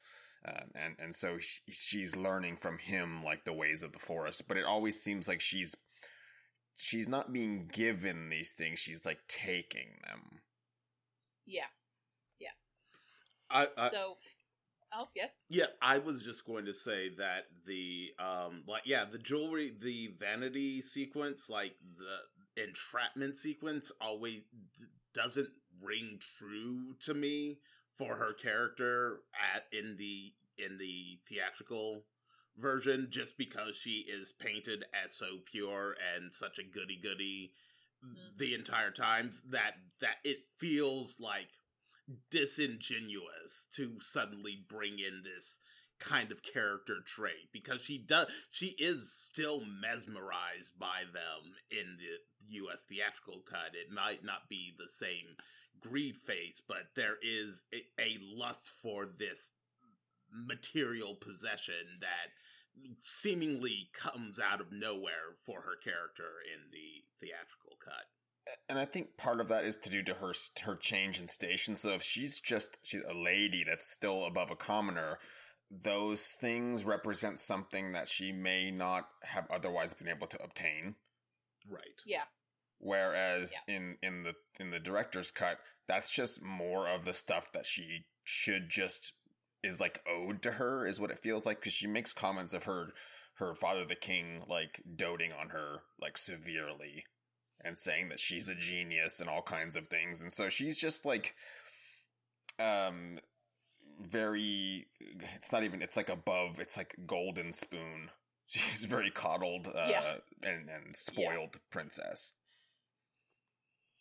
Yep, yep, for sure. So, you know, like I I have to agree. And the thing is, the reason why that vanity scene worked for me in the U.S. theatrical release of it, though, is because the only time you really see that greed face is when she's holding up that ju- you know the jewelry to her face, and you see her smile, that greed smile on her face with the heavy lids as she's holding that necklace up in front and it frames that face. And that's the first time that you see it like that. Now, in the director's cut, you've already seen it 50 million times and you know what that means, you know? But like in the the US version, you know, they've got the heavy breathing interposed at that point like, you know, she's she's um being ensorcelled and it's working is how I, you know, because look at that face. Oh my God. Like that always struck me when I was young uh, and watching this movie. That part where she holds it up and then, you know, she's got that smile. It always was disturbing to me because it was the only time you see that. And, um, you know, that was my indicator when I was watching it as a small child that, you know, she's been, you know, bespelled by these things. It's a spell trap and she touched it and now Right. she's all screwed up. You Right, know? right, right. Yeah, that makes sense. So yes and then she gets to do her death dance because it's it's the it's the the, the death of her innocence with this fancy gown wearing uh, creature dress waltz thing. Yeah, the dress waltz is really evocative, but it's super underwhelming in the director's cut because the music doesn't hold up in that part at all. It's probably the weakest part of the musical score at that point, in my opinion. Um, and that might be because I'm so accustomed to the Tangerine Dream, which has such a strong feeling to it, that having something subtle at that point doesn't make sense because it's a very important moment, like a big turning point. and So- and and it should also be like flashy and the music should excuse me be sort of diegetic uh, as as well um and uh, for for that scene because that is like the final seduction really Yes, yes. Yeah, I think Uh, it would have and- helped for the scene. Um, there's the the the statue of the it's kind of like a little um, satyr, but if it had been playing an instrument, I think that that would have like sold it a little bit better. mm-hmm Mm-hmm. But instead, he just kind of dances a little. yep Well, and I like it. What's interesting is that in the U.S. release, they cut parts of it out, but then they added a little bit of a scene with Lily at that part where she's, you know, dancing around and it's at the crescendo of the music and she's bending down a little bit with her arms outstretched to the dancing dress character and it has this this sort of pained look on her face, but also adoration and looking for approval. Like all these things are registering on, on her face at that point, but it's so so strong of a mixture of emotions at that particular moment um, that you know it just really sells it, especially when you've got that driving music at that point. You know, it sells what all has happened and that she's been ensorcelled so thoroughly for her to just you know change like that you know like that's a change in character just in the, those expressions right there and i don't recall the director's cut having quite the same you know, like I, I don't remember if that scene was quite that long of of her just looking at the dress dancing dress character, uh, or maybe it's because the music was a lot less driving at that point. It just did not have the same significance. I think So, I think it was um, still as long, but they they cut the shots a little differently um, to where it's doing Yeah. a little bit more back and forth um, right at that end bit. It wasn't doing that as much. It just it was more of a gradual like okay now she's transformed. Uh, whereas the theatrical one it was it, it it was a little bit more powerful not just because of the music but I think because of how they framed like the um the shots.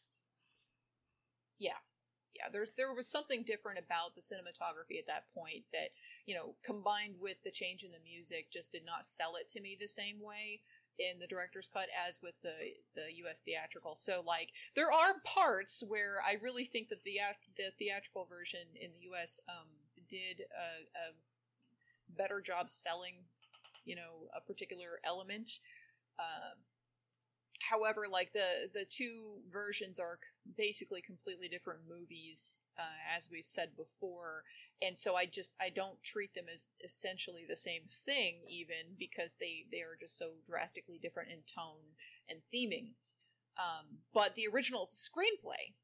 Uh, in the original screenplay, Princess Lily was supposed to slowly transform into a clawed and fur covered cat creature who is whipped and sexually seduced by the antagonist and supposedly was possibly going to even have a rape scene in it. Uh, there was it was going to be graphic with violence and gore. Um, and like the hill of rock that Jack is climbing when he's going to stop darkness, you know, uh, was originally a bunch of rotting corpses in the screenplay, and that that changed to like rocks, you know, in um, you know the version that we got. Um, but like when the they were trying to get a studio to fund this, uh, I forget who it was that was reading over the script. It was like the basically said, producer. well, there's one thing. Yeah, the producer was like, "There's okay, this is fantastic, but there's one thing I have to say: you can't have the villain screw the princess." and so, like, they ended up changing it to instead of being like her turning into a an actual critter, uh, her just looking, you know, pretty outlandish in her black goth garb. Uh, instead, and then of course, instead of being abused in every which way by the antagonist, taking this Beauty and the Beast angle, which I think actually is a lot better because it gives darkness a lot more of a character, um, like a, a multifaceted characterization, rather than just being here's big bad evil man, you know. Um, and I like the fact that darkness has some. Um, you know, like good traits in there mixed in with all the the rest of it. So Yeah, and that that that helps for his theming and the things that he's basically offering forward uh, t- toward the end of the film. mhm. Yes. But I do I do like the idea of a darker horror film version of this all the same, even though I like the fact that Darkness has these um, you know, different facets to his personality. Like I like the idea of this being grittier and darker. Um because that's kind of where my brain always took it in the first place because all of the goblins and settings and stuff are so scary. I mean, like especially as a kid, like some of like Blix and and Meg Mucklebones, those are scary. You know, The, the the the chef demons that are like hacking up bodies on the table and it's showing Yes. it. Yeah.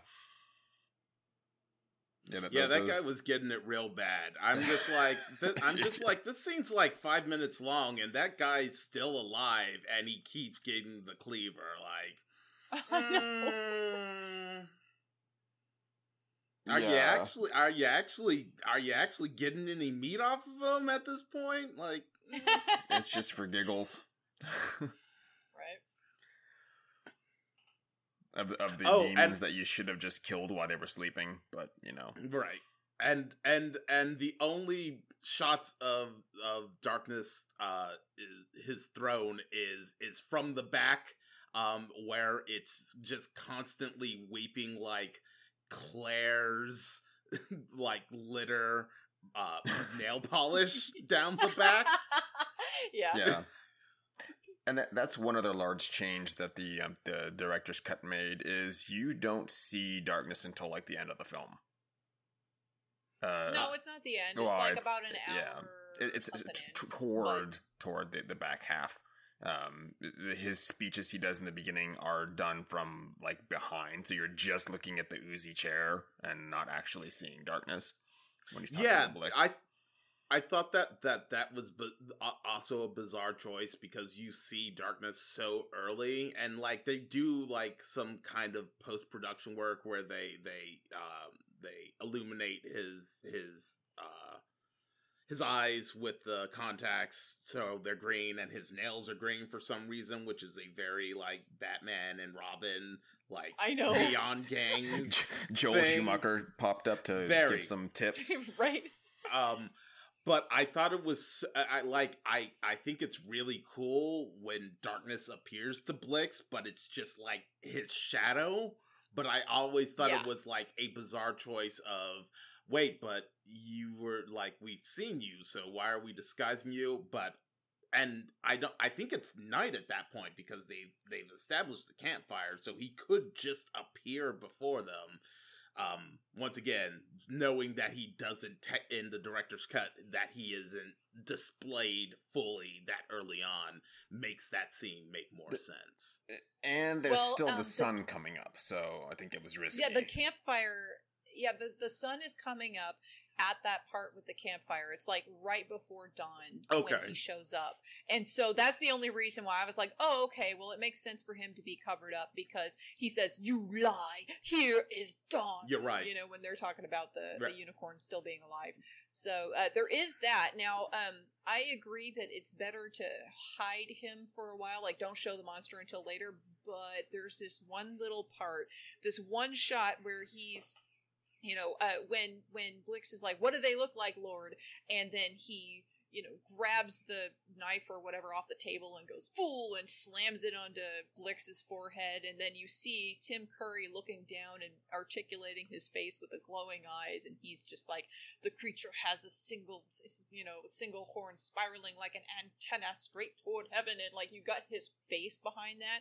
Like that had so much power to it that that was just like that was another one of those scenes that was very memorable to me when I was growing up was just that one particular scene because although you don't see him again after that for a while uh, just having that glimpse of him was like, oh snap.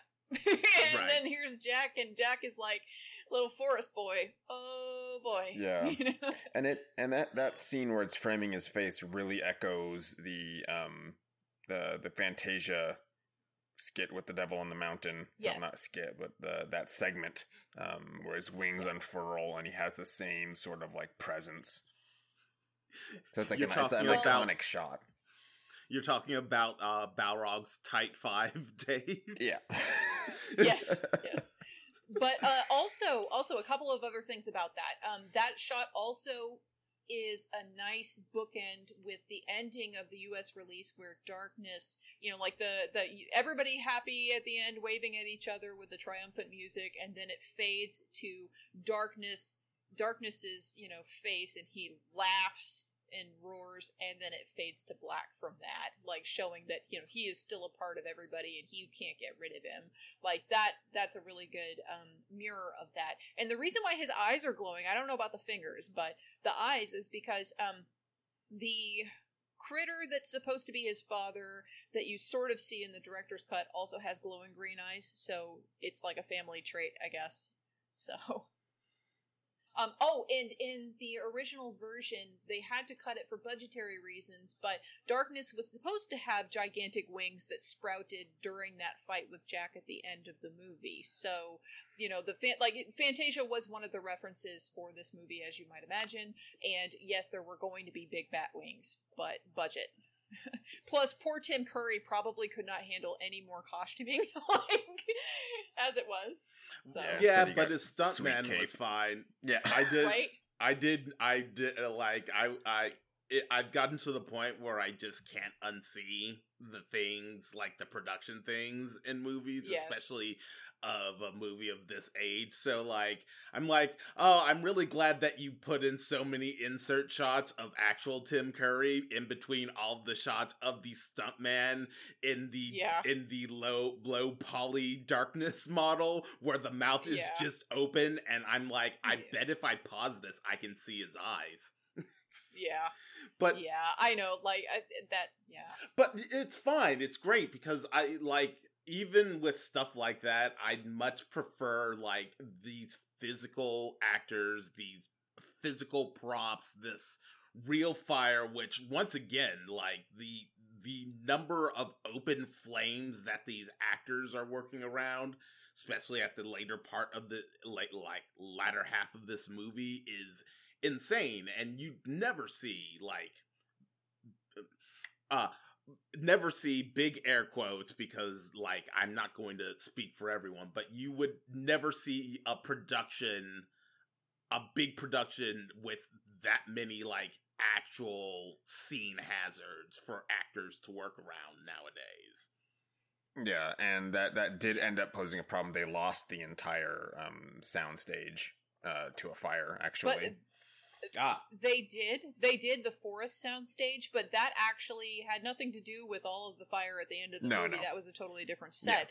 Um, what happened is all of the gases from because like the the giant trees on the forest soundstage um, were made out of you know like synthetic stuff and spray painted to look like real trees. Then they took actual branches and stuff to put as the roots and so on.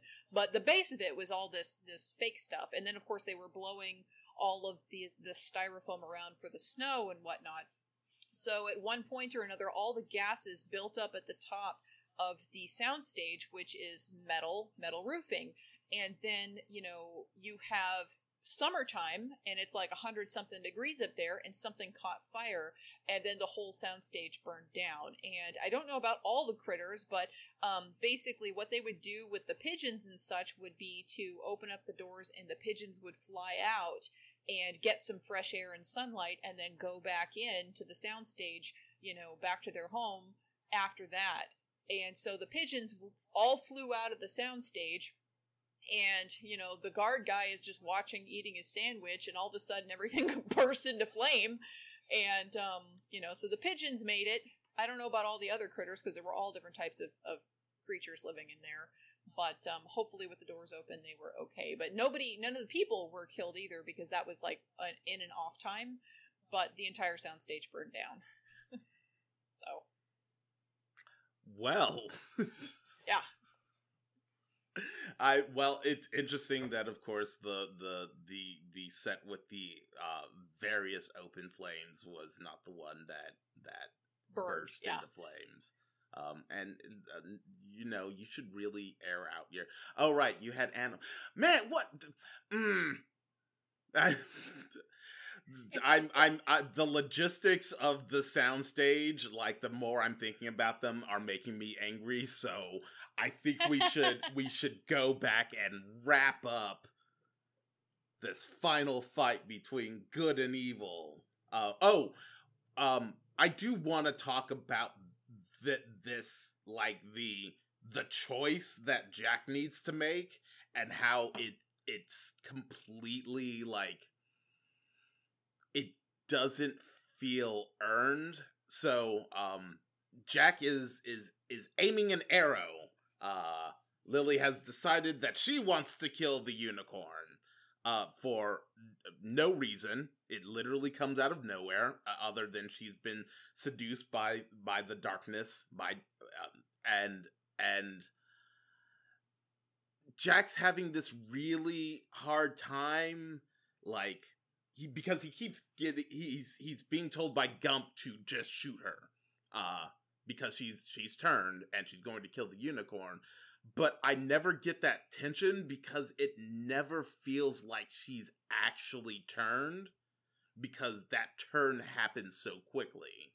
Like her character is i feel like her kind of like awful characterization in the director's cut would actually actually brings tension to this scene because then the viewer actually has to judge whether or not you think that she has been seduced by this evil Well, the way that I always read it from when I was little was that Lily is tricking Darkness. She is pretending that she's going to kill the unicorn, and she intended the entire time to set it free. Exactly. And and so like she's just tricking Darkness. Now that trickery actually works better with the director's cut when she's already manipulative as hell to every little every single person she encounters. So uh, it definitely feels more earned in that version. However, Jack's I trust you, Lily, and then deciding to shoot Darkness instead makes more sense in the US version when he's head over heels in love with her and trusts her with his life versus in the director's cut when sad little Jack is being duped by, you know, Lily over and over again. And like maybe he loves her at the end and maybe that's just like proof of his finally actually loving her, but I don't know. Like it, doesn't seem um quite as convincing to me there. But also Gump, um, a, a thing about Gump is that at first, when they first cut, roll up on this scene, Gump says, Jack, you've got to trust her with your your heart, not with your eyes, you know. And Yeah. then he turns around and says, "Kill her! She's gonna do it!" And that that turn from one to the other almost instantaneously doesn't make any sense in the U.S. version, but in the director's cut, he's shown to be, you know, so capricious that he's back and forth and just like changing on the drop of a hat that it makes more sense for his character in the director's cut uh, for him to make that change and go from trust her to kill her, you know? Yeah, because that's like instant. Like, he- like It don't. is, it is. Like don't li- listen, listen, Jack. Li- listen, Jack. You're going to see her, and she's going to be cosplaying Evil-Lyn from Masters of the Universe. but don't look at that. Trust her heart, and then he gets Gump gets a look at her. He's like, "Nope, she's evil. You need to do it. Do it now." I know. Uh, and, and a, a large part of that, I think, for Gump is that they can't afford at all for this to go wrong. Like the, the Right. this is the last the last unicorn, and if it's gone, that's it. That this isn't like a, it's not something that they can fix um, afterwards if if Yeah. he doesn't make the right choice.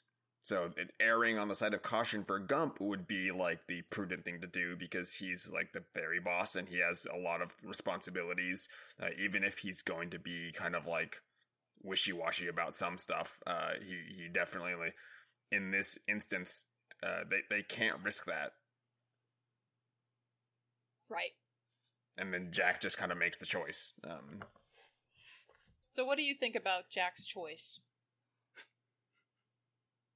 His, his choice not to shoot her. Well, um, I, I was talking to Dave because Oh. he hadn't he hadn't said his opinion about like the the whole choice and and you know its importance of how it landed for him. So. So in in the in the theatrical version, because this entire movie is rotating around the power of love, I mean that that's literally what stays Gump's hand and saves the day here. Uh, it it's a valid choice for Jack in that moment. Uh, specifically when Gump told him to, hey, believe in yourself and believe in whatever you know, whatever whatever you need to do, and then Jack just does that he goes with he goes with his gut and even though he sees that um, she's been turned to evil um, he can still feel that there's a glimmer of something because again this mo- movie is trading in that idea of there's good in everyone and then there's also evil in everyone like like that that's across the board darkness also has bits of good in him every there uh, that's what he specifically says to Jack in the end is like, hey, I'm, I'm, you know, we're like brothers. I'm part of you and you're part of me. And that's just how it's, it's always going to be. Uh, that it works really well there. In the director's cut, it's a little harder to parse that he wouldn't just shoot her. Yeah.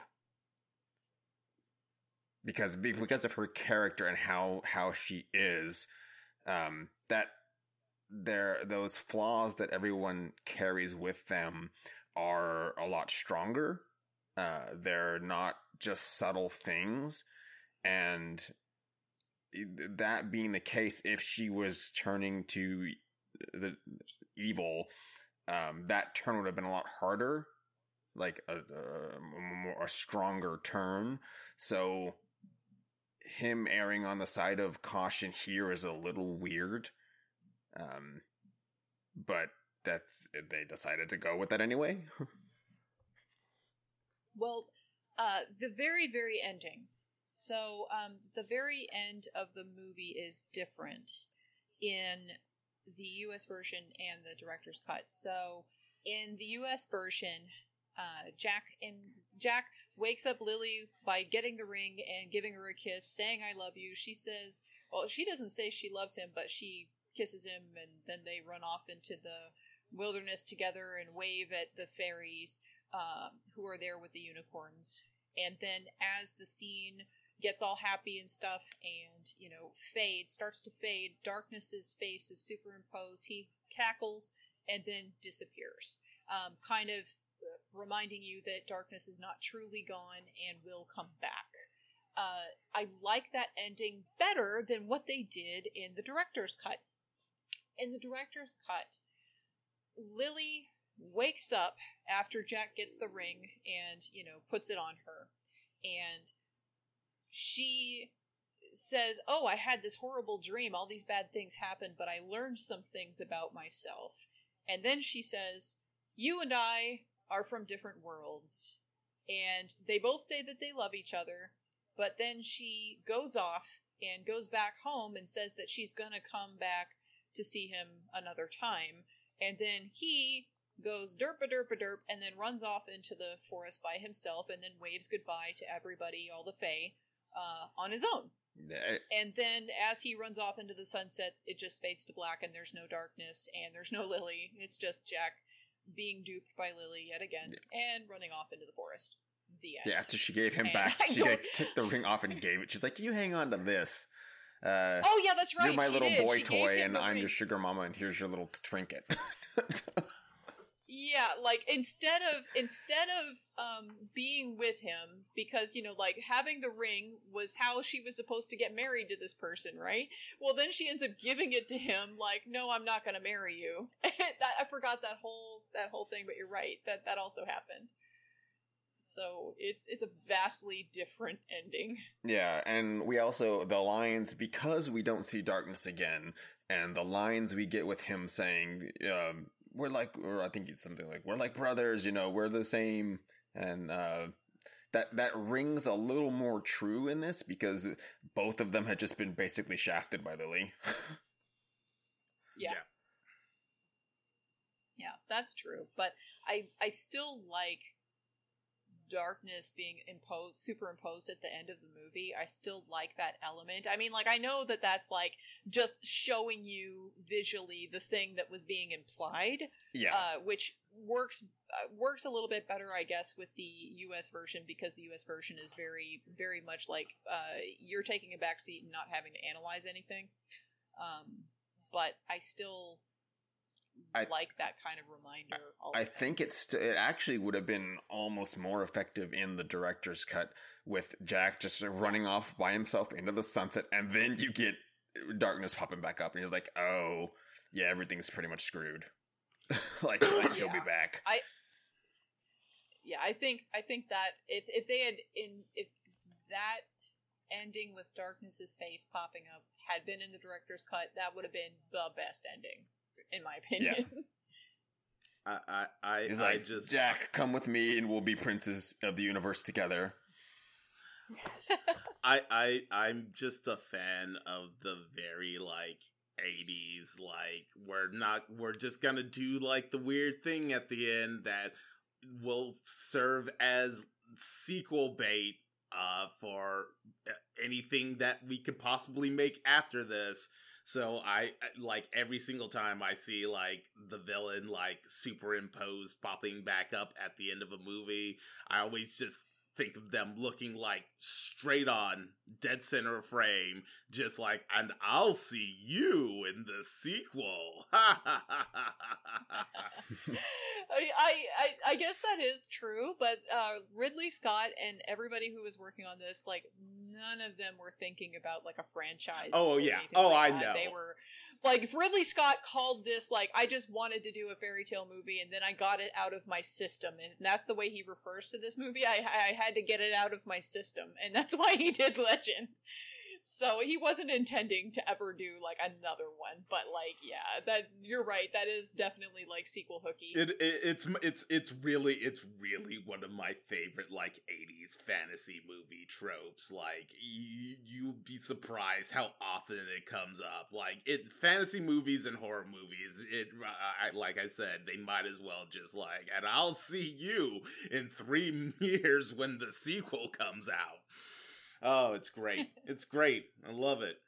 Yeah, there's al- there's always got to be the uh, Freddy or Jason hand grabbing the thing and popping up at the last Yep. second before the credits roll.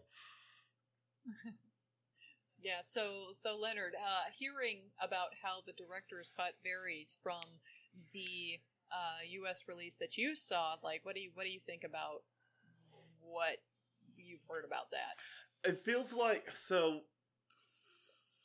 like you said like you said Jala, there's like they're basically two completely different movies and they kind of occupy uh, from because it, it they're like the themes are matured up for the director's cut it almost feels like a movie that is totally acceptable like theatrical cut is for your like kids from like like 10 12 so on Yeah.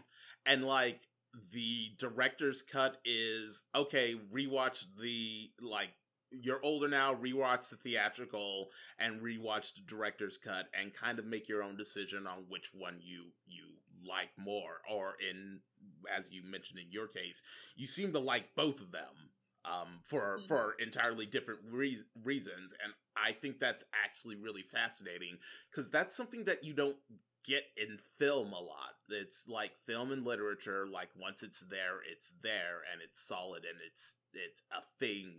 It's that thing forever. But here we have like the two versions of this thing that somehow are compatible with one another based on on the viewer's maturity.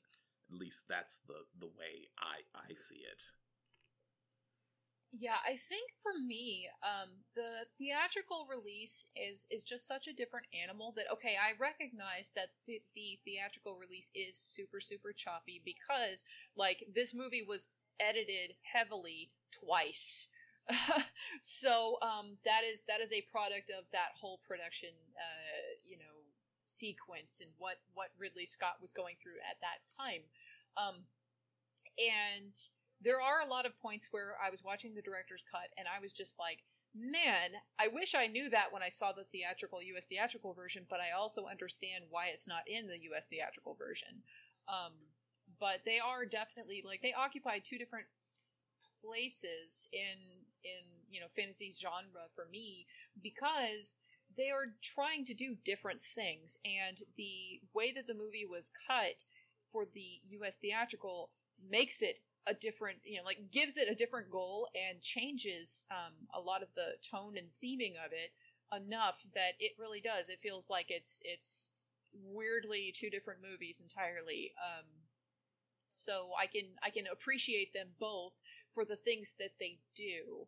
Um, i think of course as a, a mature adult at this point that overall, I still think that the director's cut is the better version because it is so fleshed out and nuanced, and all of the really great acting is found in all the stuff that was chopped out of the U.S. release. Um, however, the U.S. release as like a, a relaxing, don't have to think too much fantasy film um, with an awesome soundtrack. Like if you want to hear that, if you want to see that, and just relax and, and you know have a nice chill time watching a, a simple movie with some archetypes in it, then the US release is perfectly fine. And like they can both be things that I watch and I will rewatch both versions of this film in the future. Continue to rewatch the theatrical release and also watch the director's cut, uh, knowing when I go into it what kind of a thing I'm signing up for and then picking according to how I'm feeling that day. Right. So, so Dave, what is your opinion on uh, U.S. and director's cut versions? Kind of the same idea. I, I think that they both um, serve they, they both serve a different purpose, and you can kind of enjoy them in a different way, uh, mood depending. And then there's room within the director's cut uh, because we just took like one long look at it uh, to watch that again and have a little bit more time to look at each individual character and kind of see more nuance because there's there's more going on there, um, particularly with the acting and the time that they had to put into these scenes. That um, there's more room for interpretation and to kind of see what this thing is doing thematically as well.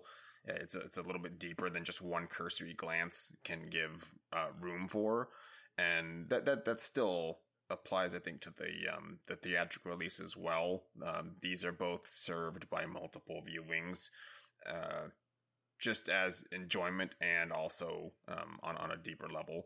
So I don't see. Um, I don't have a feeling of like one's better than the other. Uh, they each just do their own thing um, independently uh, better than the other.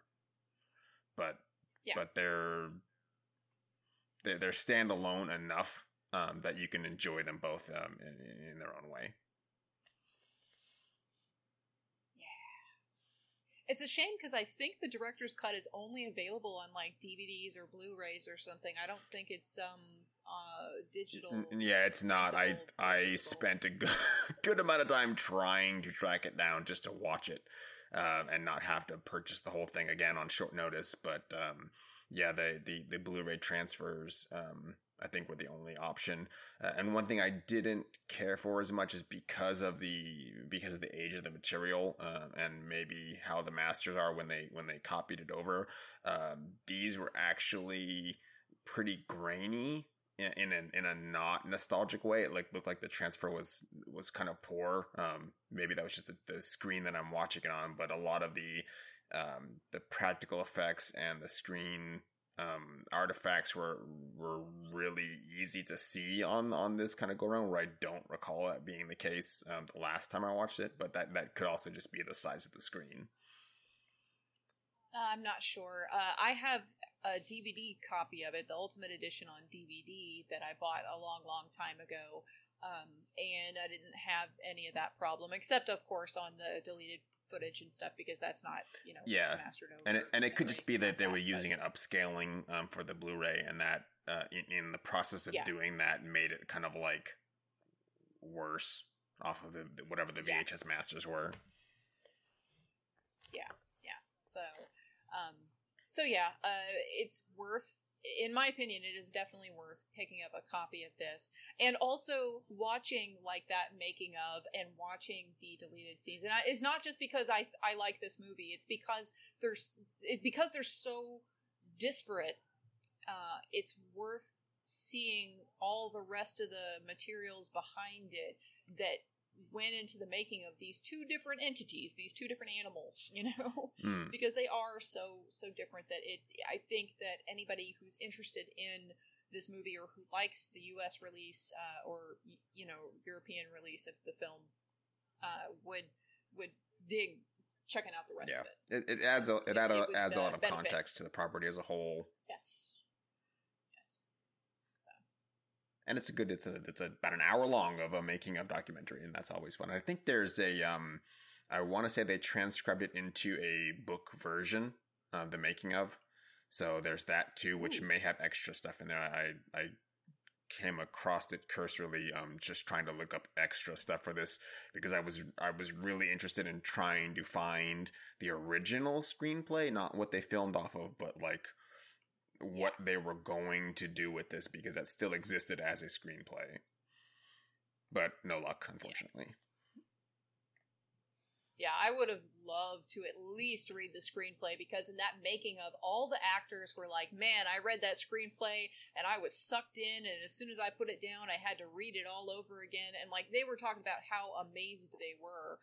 At that original screenplay, whatever it was. And I'm like, no, somebody please yes, release that. Yes, and just just the idea um, that they the, the producers and the the writers and even um, a lot a lot not not the actors in particular, but the um, set designers, Makeup Yeah.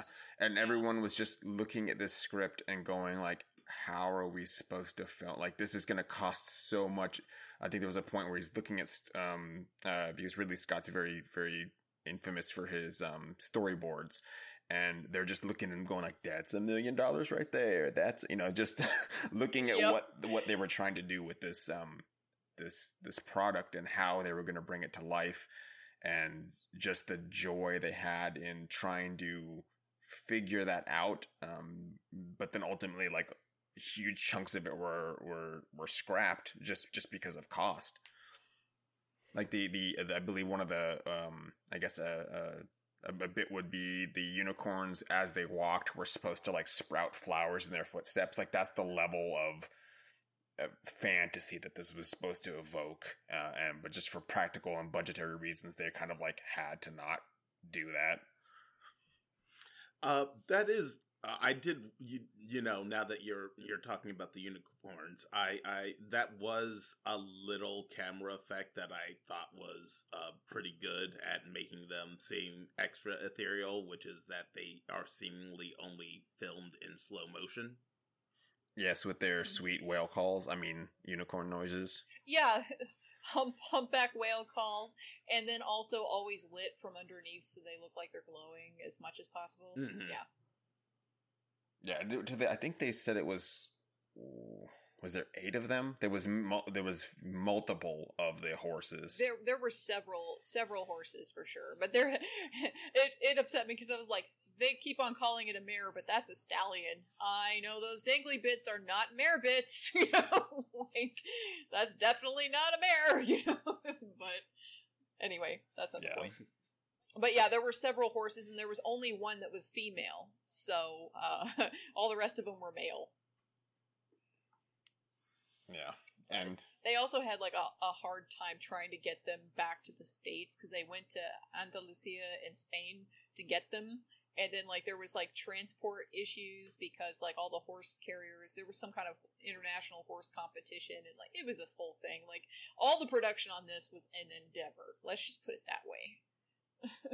Yeah, and and for all of that, we we really we didn't spend much time at all on the unicorns, but I think we can save that for a uh, future episode. Unicorn special. So yeah. because we have a few other films that we can take a look at that will specifically um, focus on unicorns, and we can dig into some more of the lore at that time. I think we've got this one pretty wrapped up. Yeah, the only thing that I wanted to add about the unicorns is that it doesn't happen in the director's cut, only in the um, U.S. version. But Jack and Lily are basically mirrored with the unicorns all the time because of how it's shot, and then keep on flipping between images of Lily and the unicorn, Lily and the unicorn, Jack and the unicorn, um, just to try to you know beat you over the head with this whole idea of innocence and and you know entrapment and all this other stuff. So um, that was something they used as a visual effect that they did not do in the director's cut because, of course, in the director's cut they are not pure and innocent, so they could not do that in Yeah. that version. and, and that that one that was one other part um, when they're finding when Gump and and crew and Jack are finding out information from what happened because they they just happened upon the dead uh, unicorn uh, and in the theatrical version it's it's really weird because in the director's cut we know that Jack speaks to animals very implicitly and they kind of just don't bother with that in the director's cut but in the theatrical he's clearly kind of given information from the mayor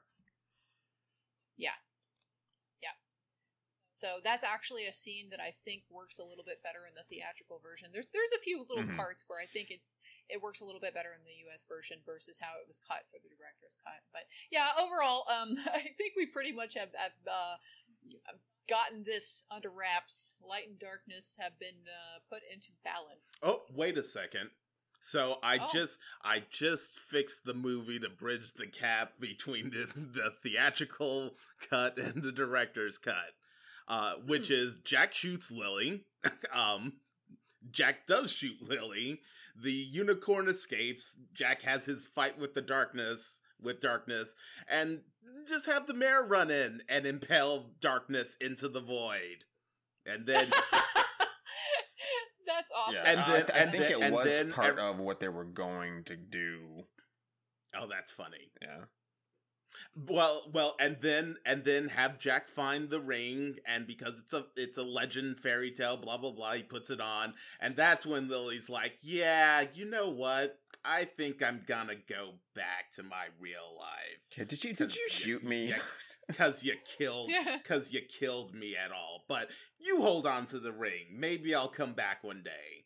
Tim Curry laughs at you. The end. Fixed. Thanks, Tom Cruise.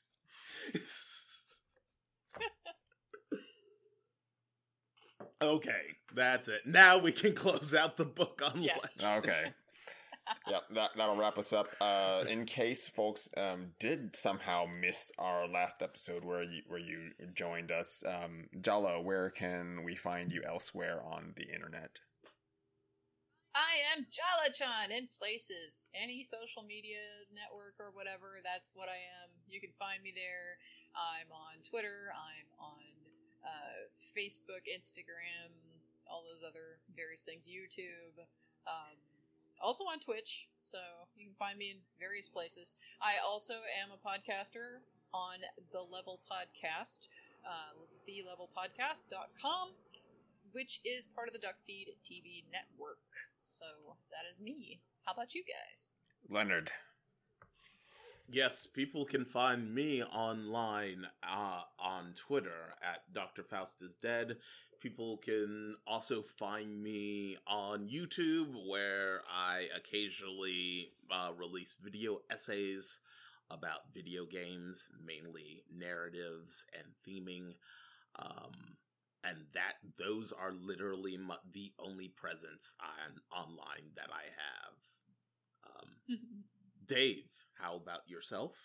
You can find me on Twitter at Sentinut underscore plus. It will be in the notes as always.